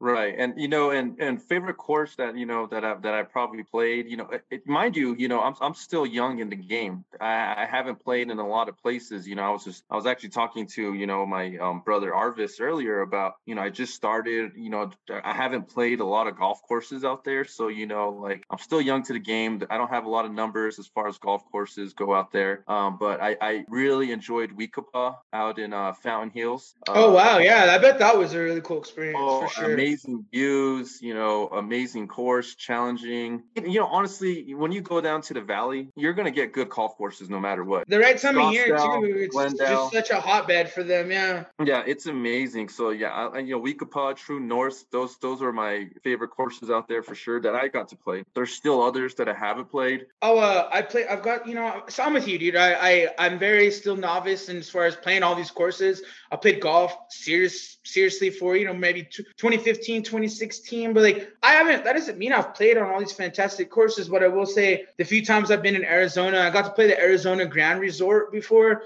There are just some beautiful courses out there you know? That's where you see all the social media influencers that have anything to do with golf shooting content in arizona because the weather's always nice you know? Yeah you know and, and as far as like you know favorite favorite drinks you know it's it's occasion to me it's all occasional you know what i mean? Like am i waking up first thing in the morning you know am am I hurting a little? Then you know I'm gonna definitely go with the Bloody Mary. You know what I mean? Amen. You have to. You know, That's exactly how I started it too. It's like depending on the time of the day plays a big role in what you're signing up for. And then middle of the day, you're feeling good. You know, you got to go with, you know, for me, I like the transfusions, but I like it with gin. You know, I feel like it's a good combo. They complement, uh, they complement one another very well. Um, and of Okay, course, let's let's do this while you're while you're right there, Earvin. A lot of people want to bring that up. You just even uh, talking about you know all of all things golf or what we're doing, and I'm like, they're like, what are you guys drinking out there? I'm like, transfusion, transfusion. A lot of people ask like, what even is a transfusion? So I want you to give a your your good interpretation of what a transfusion should be. I want you to provide that to the listeners. They deserve it. you know, a, a good uh, transfusion for me, well, how I like it for sure, it's definitely it's it's grape juice, you know, first and foremost, and I like it with ginger ale, you know, or Sprite. It's up to you, and it, it's traditionally it's vodka, you know what I mean. But I'm I'm telling you, man, you, you try, you know, there's a lot of people out there don't like gin, but I'm telling you, you try that transfusion with gin, Yeah. it's money, you know, it tastes. I'll say so this way. I had a really, I had a really bad incident when I was younger with gin. You know, maybe took the phrase "sipping on gin and juice" maybe just a little too literally, and uh, you know, I I got really, really sick from that, and so it took me a long time to kind of get back in the game with the gin, and I think I'm finally warming up 15 years later. Uh, we're kind of warming up to it again, and so yeah, that's it's a great game changer. You know, there's that, you know, of course, double fist and double margaritas. It's it's Mm. money. Dude, yeah. I feel like it's There's hard. nothing better than like, that. Dude, when too, it's like Go, a- go, go. when it's after when it's afternoon and it's a little bit early, you're feeling good, you're playing well, striking the ball well, boys are buzzing.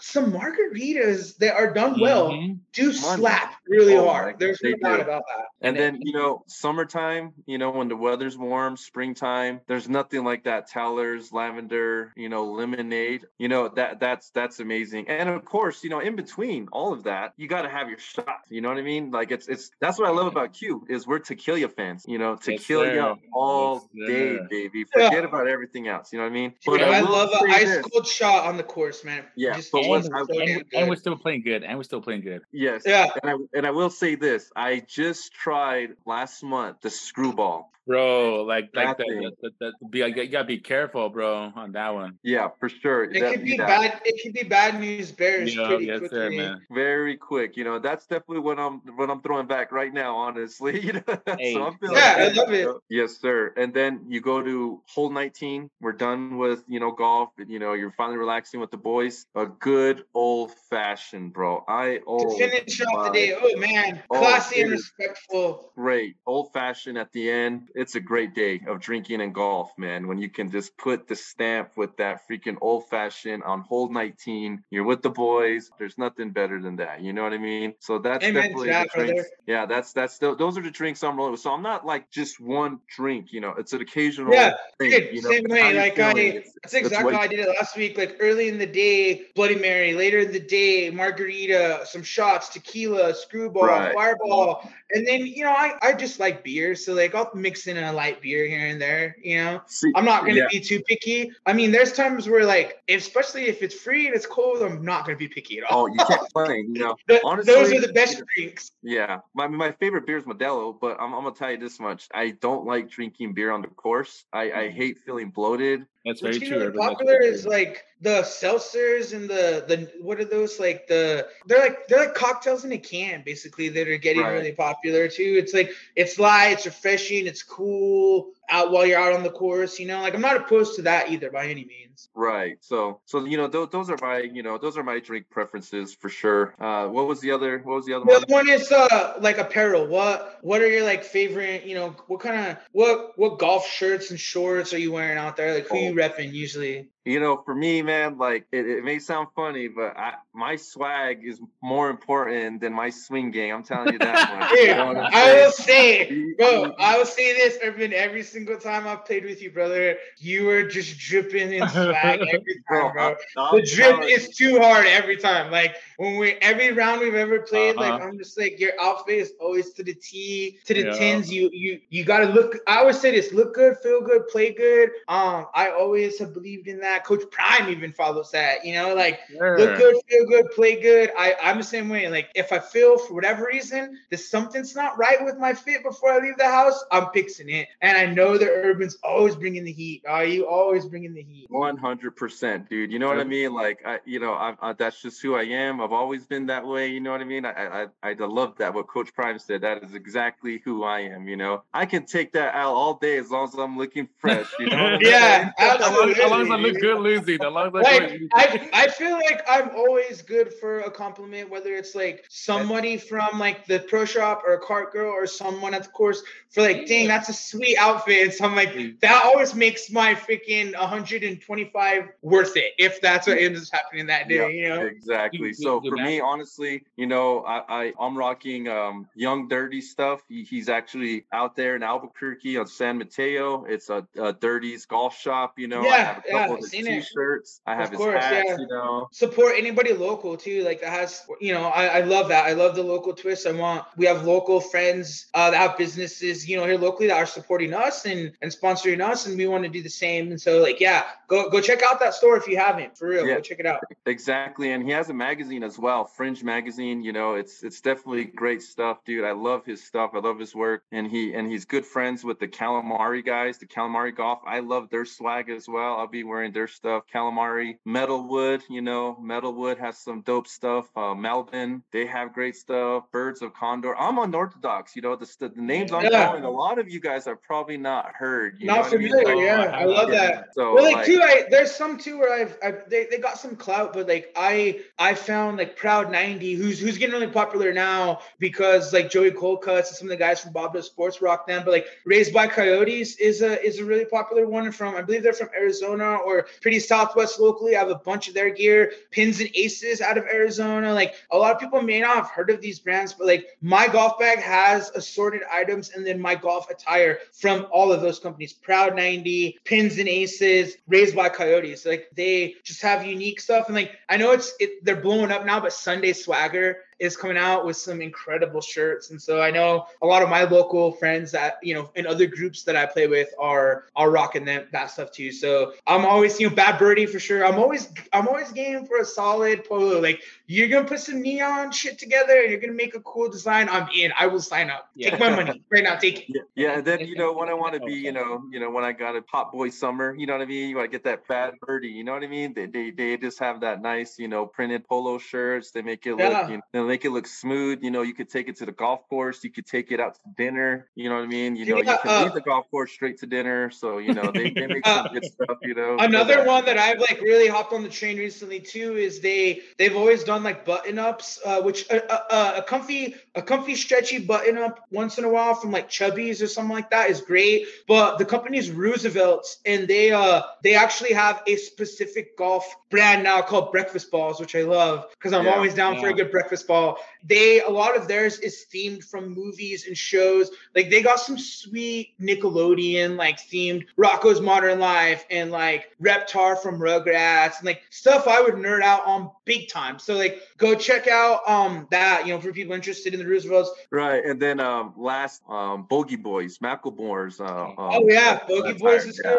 Yeah, yeah, I I definitely have a couple of you know as far as even not just necessarily apparel but equipment. You suck at golf. They have some really cool, funny stuff. golf, golf Gods has some really good stuff. Like, you know, someday I hope that we can say that, like, oh, I I rock that that rivalry golf or that Cart Buddies pod fresh polo when I'm out on the golf course, dripping in swag, and like th- right. that's definitely goals for sure. Right. So like you know, Bogey Boys did this uh, collab with Adidas just recently, and they released this white uh, shoe, like 70s style looking shoe. Oh, that's awesome! Yeah. You, you, know your boy bought that. I of course course. I have that I, in the it. I can't wait. so- I can't wait to see those crispies out on the Oh, box. my I days, bro. cannot I'm- wait. You know what I'm saying? So like, you know, that's what I, you know, that's what I wear, you know. And of course, when you're at the Muni course, man, there's nothing better than wearing wearing some like Patagonia shirts and and and, and a, Yeah. t-shirt. You know what I mean? sure. Like a Dude, you yeah, know, like and I just love that, you know. But like when I go to those nice courses, that's when I wear the polos, you know. Yeah. But like, but at the When end of the day, you know, I'm a Muni boy, you know. sure. That that Yeah. that's where I came up from. That's that's where I started. I was down at my local golf course in Gallup. That's so I'm, you know, I'm that's that. Those are my people. You know what I mean? So if you know a good round of golf is just throwing out, you know, going out there with what I wear. You know, like I even went out there with the cowboy boots and you know my cowboy.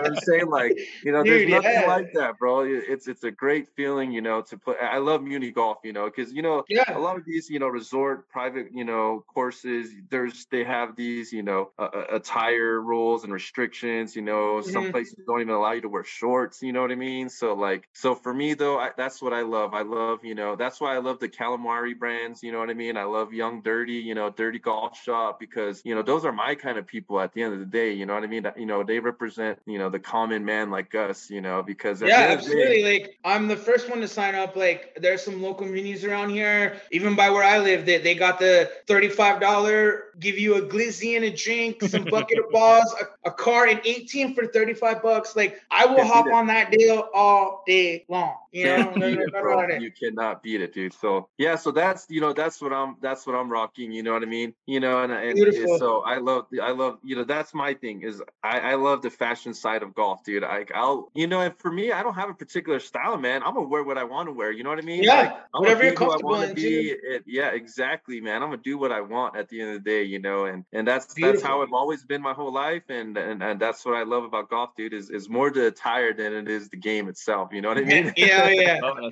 So there's there's a couple more things I want to get into. You know what, guys? Let's take let's take another quick little break. We'll come back. We'll do an extra segment here. I got a couple things, more things I want to get into. More specifically, if you could pick a celebrity or some you know celebrity or pro to play around with, and then we'll talk about your favorite club. We'll talk about a club if you you know play a, a par four challenge with one club. Could be the same, could be different. We'll talk about all those things. I do want to just add another segment today so that we can cover all those. So we'll uh, we'll take a quick little break. Go get another drink. We'll be right back. You are listening to the Cart Buddies podcast by Rivalry Golf. Be right back.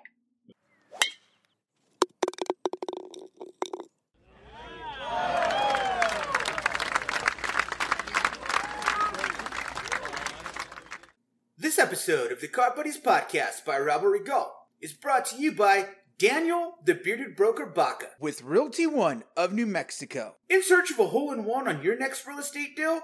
The Bearded Broker is the right shop for you. For more information and to schedule an appointment, please call directly at 505 433 0000. Please mention the Cart Buddies podcast during your appointment. Daniel the Bearded Broker Baca, the champion you need.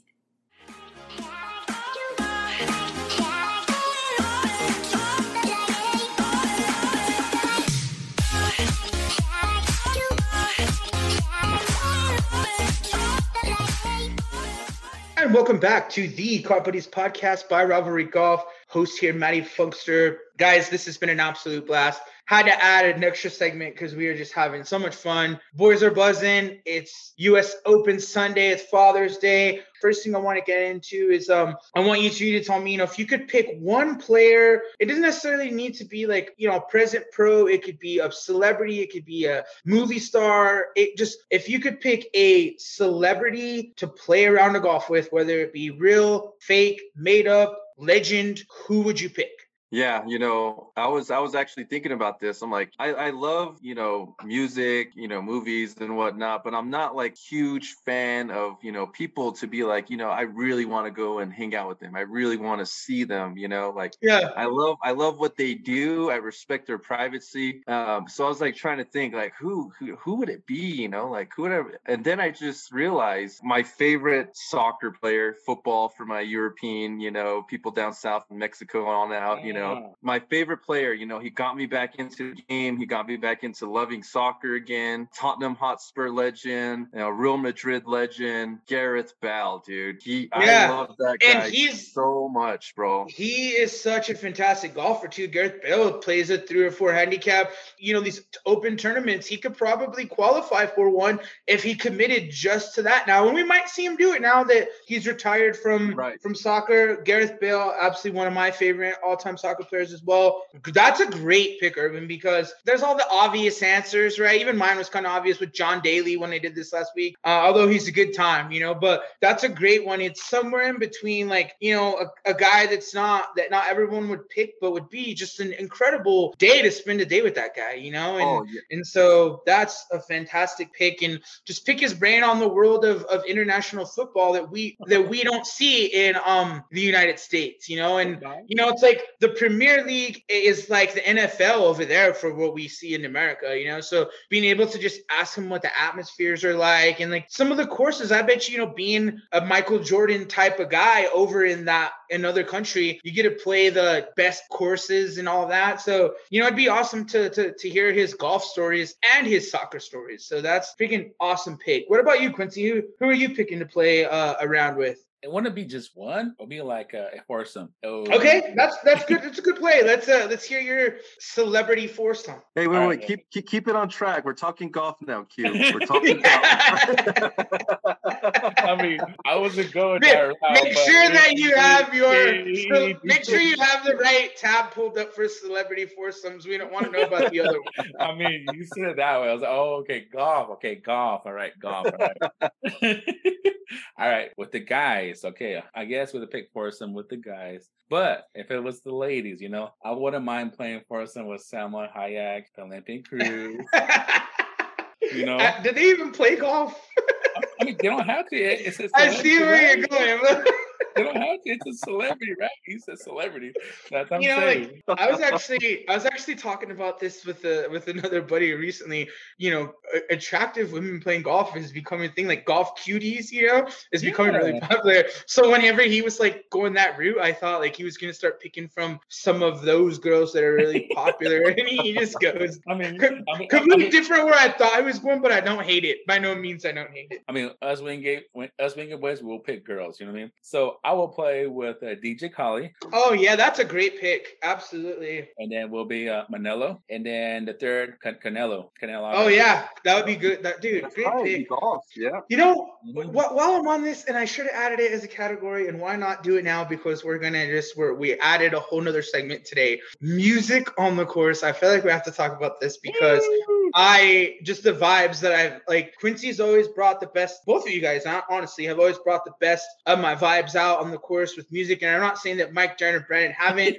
no, just they, they did the I think that you guys. I'm not gonna say they bring my vibe down by any means because that's not true. But you guys know how to hit a spot that's just the vibes are so good. And so you know, I I love. I've always loved like you know the reggaeton. I've been a forever fan of the Daddy of Daddy Yankee yeah. and you know Nicky Nicky Jam. I'm all in. But then I feel like when Quincy and I started playing uh, golf together, we both had that in common, you know. And and then now he's he lives in South Texas, where yeah. there is a very heavy Hispanic culture. And going and seeing this guy down there, you would never know at times that he came from the reservation because he's out there just at the freaking Tejano uh, club, just dropping it like he's yo. been there his whole life and I love that. So yeah, I that's my thing. I say, don't get me wrong, here, dudes. I love, love, love, love country music. I do, but like, it's not really my vibe on the golf course. I'm be honest right now, it's not. There's a time and place yeah. for everything give me like some reggaeton or like even some underground hip hop type of stuff with the beat. Earvin, that playlist you put together for the Houston trip was absolutely incredible. I went and saved all of those songs to my Spotify. Like that's the vibe. It's somewhere in between. Like it's almost got some electronic to it, but at the same time, it's like got some hip hop. It's all the things that I feel like I want on the golf course. And that's give me some straight Nicky Jam, Daddy Yankee, something along that genre. I need to be hyped. Don't don't get me wrong. I don't want fishing in the dark to be coming on when I'm on the 13th hole and I'm throwing darts. Like that's not gonna help my vibe no. at all. I'm sorry. Amen. I'm sorry Amen. for those of you that it does. That's not my vibe. Amen. Don't get me wrong. Great song, but not yeah. for when I'm in my zone. Right.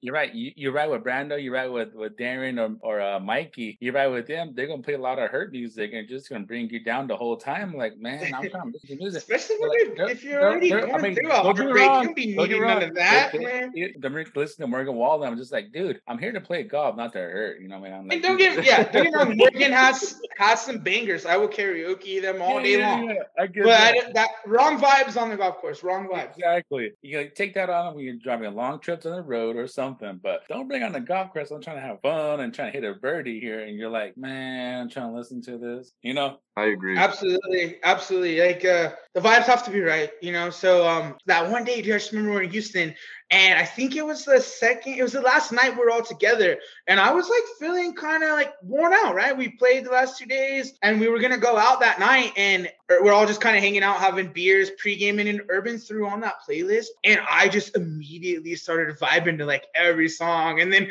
that got me hyped for the night. And I was just like, let's go. I wanted to go out and rage, dude. It like literally brought me back to life. And so hey, hey, I would transition that to the golf course. Shout out to your cousin too, Cadence. You know what I mean? She she you know welcome her to like you know went to the pool place. You know, for real. Absolutely. She hooked it up. She hooked it up. Shout out to Cadence. Look forward to seeing you soon. A couple more things to get to here. We got about you know ten minutes left. Favorite club. Two pieces of this here. Tell me what your favorite club is, and then tell me if you had to do a one club challenge, play a single hole par four with one club, what would you choose? Could be the same, could be different honestly, I don't even know what my favorite club is. You know, I, I can That's bang them all, baby. You know, give, yeah. give, me the, give me the driver off the wrapping them all, big dog. I'm ready to go, baby. Let's no go, excuses over here, bro. You want me to be Steph Chef Curry with the pot? I'll be Chef Curry with the pot. You know what I'm saying? Get the pot sir. Get the pot sir. All right. No, no, I'm playing. I'm playing, man. No, you know, you know, the easiest club in the bag, right? The seven iron. You know, like that's a gimme. It has enough loft for you to play it in the rough, play it, you know, on the first cut, you know, uh, you can mm-hmm. definitely, you know, de-loft it to do your putts, you know, seven iron, seven, six iron, one of the two. It don't matter, you know. Actually, depends the yardage, you know, like how many yards am I playing, you know, like for me, so if it's if we're shooting a what par four, we're looking at 450 yeah. yards, you know what I mean? Then you know, I'll go six iron, you know, because I'll hit that about 185, 190 yards, you know. So maybe in my second shot, I'll be able to be on green easily, you know what I mean? If not, I'll be right on the fringe, right on the second cut. So yeah, you know, give me a six iron, you know, all day if I'm going 450 plus yards out, 450 on in, seven iron all day. That's that's what I'll be rocking with, you know, for sure. And that would be your one hole challenge club, and that's if you, I guess. Yeah, the one hole challenge club. Yeah, I'll be one or the other. It, it really don't matter. You yeah. know what I mean? Honestly, you know, you can challenge me, be like, hey, just use your putter, and I'll go with the putter. I'll give I'll give you through boys a chance. All right. What about you, Q? What are you? What's your favorite club? And then what are you using on a on a par four challenge?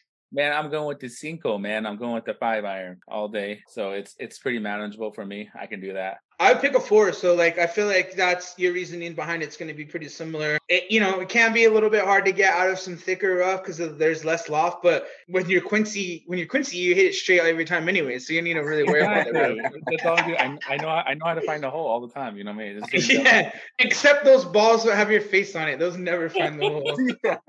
Shout out to Brandon for that joke last week. That was legendary. Oh, that's hilarious, dude. Yeah, Q Q finds the hole for sure, but he definitely has to fiddle with the rough first. yeah. Has to get I mean, through the. They can't get rough, you know. They can get rough. Yeah. Sometimes you gotta find your way through the tall. Exactly. You, you, gotta find your way around it. You gotta find it. All right, dude. Awesome. Yeah, I I thought you know I talked about it a little bit too. Uh, I think sometimes that uh, depending on how you're playing, your favorite club can change. Like there's just times where you're just really dialed in with the club and you're, you know, kind of invincible with that club. You're just hitting it so good. And, you know, even even a putter, even a driver, right? Everyone has those moments. The last couple of weeks, anything in anything inside of 60 and in with the 60 degree, I've just been absolutely incredible. The other day on um on nine at Los Altos, I was playing an absolute terrible round. I was 12, I was plus 12 after eight, and I was on the verge of giving up. I drove the fairway on nine, blade a pitching wedge to the back of backside over the green, right by the parking lot, actually. And then I get a 60 degree out and I hold out for birdie. I go on to the back nine plus two. Finish today at plus 14. I shot a plus two on the back nine after that birdie. Just changed the whole aura of the day that those little stories keep coming back. I was just almost like, I just want to quit. I didn't want to play the back nine. And then I hit that birdie, got hyped, got a beer, got a shot, and told my buddy I was playing with back nine bullies, baby. Let's go. And I just came out and was dialed in. Plus two, that's a great nine hole round. That's incredible. And so like there's those little stories, right? And so like that's that you know, Q was here last week and I want to talk about it. It really brings out that true like rivalry aspect. And I kind of felt it before a little bit with the group. And a couple weeks back, Darren and I took on Brandon and Mike in a you know a, a 2v2 match play and got just absolutely annihilated. And so, like, it was kind of like for me, kind of a redemption day. But I was teamed up with Mike, Quincy, and uh, Darren, uh, teamed up, a little 2v2 match play. And it started off so good for Mike and I. Like, first hole, birdie, take a take a plus one lead. And then give a layup beginning game. The next three holes, we missed putts from inside of four feet. Yeah. That after four holes, we could have been plus four. We missed those putts. I missed one, Mike missed one, I missed one, we both missed yep. one. So then they tie. They take the lead, and it's kind of like heading towards later in the front nine. It's like up and down. You know, we're both looking for momentum. They get a one hole lead. We blow a putt again, and they get a two hole lead. So if they're up two holes going in the back nine. Mike and I cut the deficit to one, and we're like, okay, here we go. Then they take the lead again by two, and we could never catch them. But it was just funny oh. because I got to see I got to see Darren get very like upset before that rivalry side of it, and now Mike did the same thing. Bro just went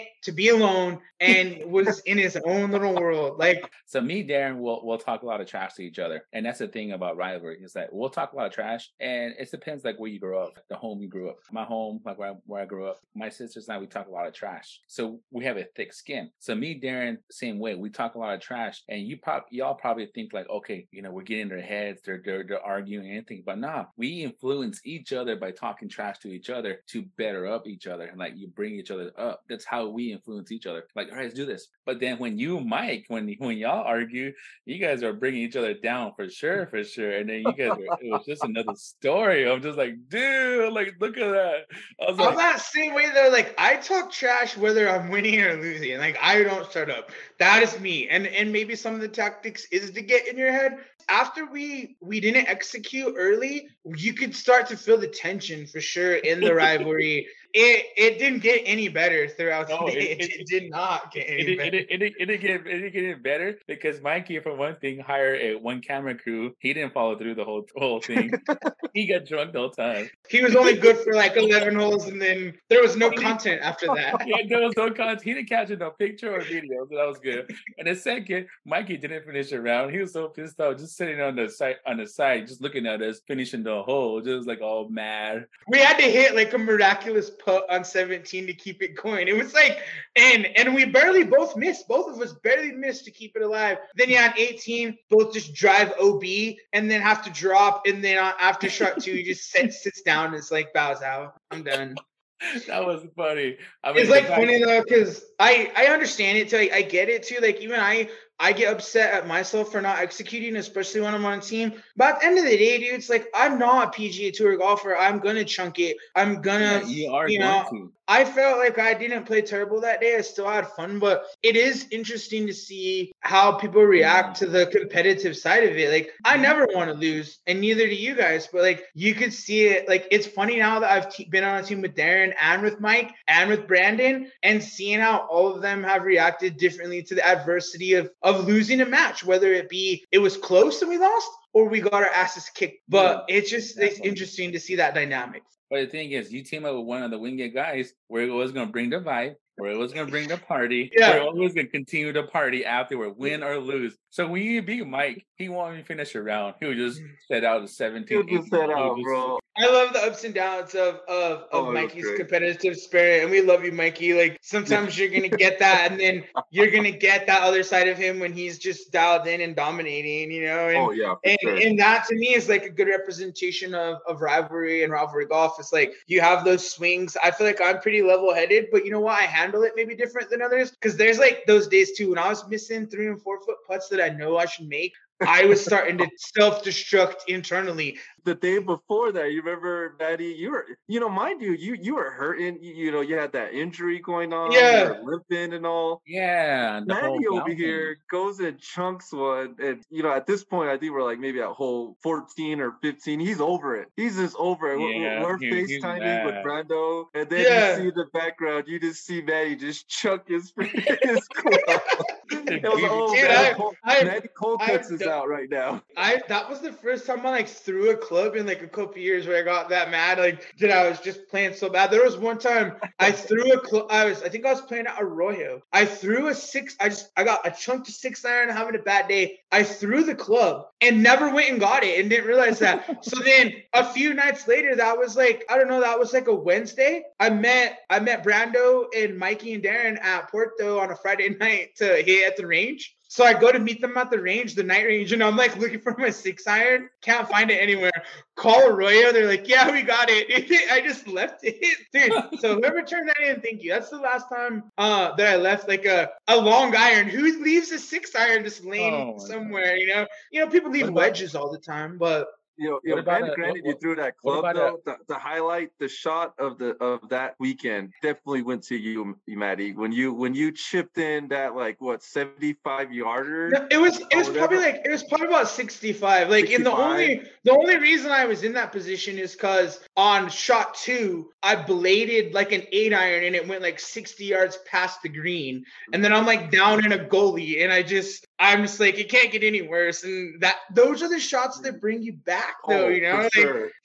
I couldn't even see the flag stick. It was a elevated green. I was down in a Right. goalie about 65 yards. Just hit it perfect. And I remember like watching it land and I was like, dang, that's that's gotta be pretty close. You know, it's gotta be right there. And then all of a sudden I just hear you guys, oh See, that's what you gotta love about golf, right? You know, like you Yeah. don't even have to make that amazing shot. Your boy can make it, and it can uh, just Yeah. make your day, bro. You know what I mean? Yeah, like, there was like one tournament I played in. It, it was it was early days of us being in like a squad. It was uh, Quincy, me, Darren, and Mike were playing a, a tournament, and Mike like shot from 125 on at at Santa Ana yeah, and Santa- and made and hold out for yeah, eagle, dude. And that felt just as good to me as it did like the last couple of holdouts I had. Even that that one the other day, like my my buddy that I was playing with was like getting ready to putt from the front of the green, and I was just like behind the green. Pro- it was only probably like 25 yard shot, but still like just plopping it up there. And I remember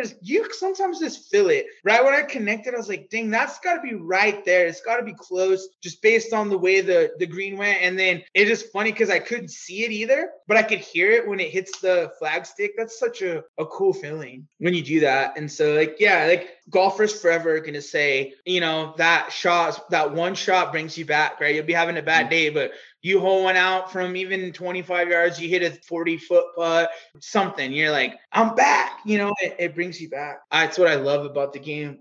You know, I'll uh, I'll finish on that. I just want to say to you, thank you both of you gentlemen for being on the episode today. I've had so much fun. It's been a blast. You know, um, Earvin being a veteran, thank you so much for your sacrifice for us to have the freedoms to do this. Um, you know, the the sacrifices you made uh, are important to this country and are important to what we're able to do out on the golf course with Rivalry Golf and Cart Buddies Pod. So salute to you, brother. Thank you so much. Thank both you gentlemen. I I love you guys. Appreciate your friendship. Um, thank you to our sponsors today for the show. You know, you, you guys make it happen. For those listening, go show them some love. They support us. We support them. Uh, we're gonna keep rocking and rolling. You know, we'll have episode three coming out in a couple weeks. So hope you guys enjoy. Signing off, Matty Funkster here. Much love. Go give us a follow. Go give us some likes. This is the Cart Buddies podcast by Rivalry Golf.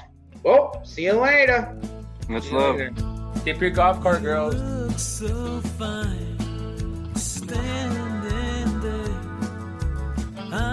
Of fire lips of gold, a queen.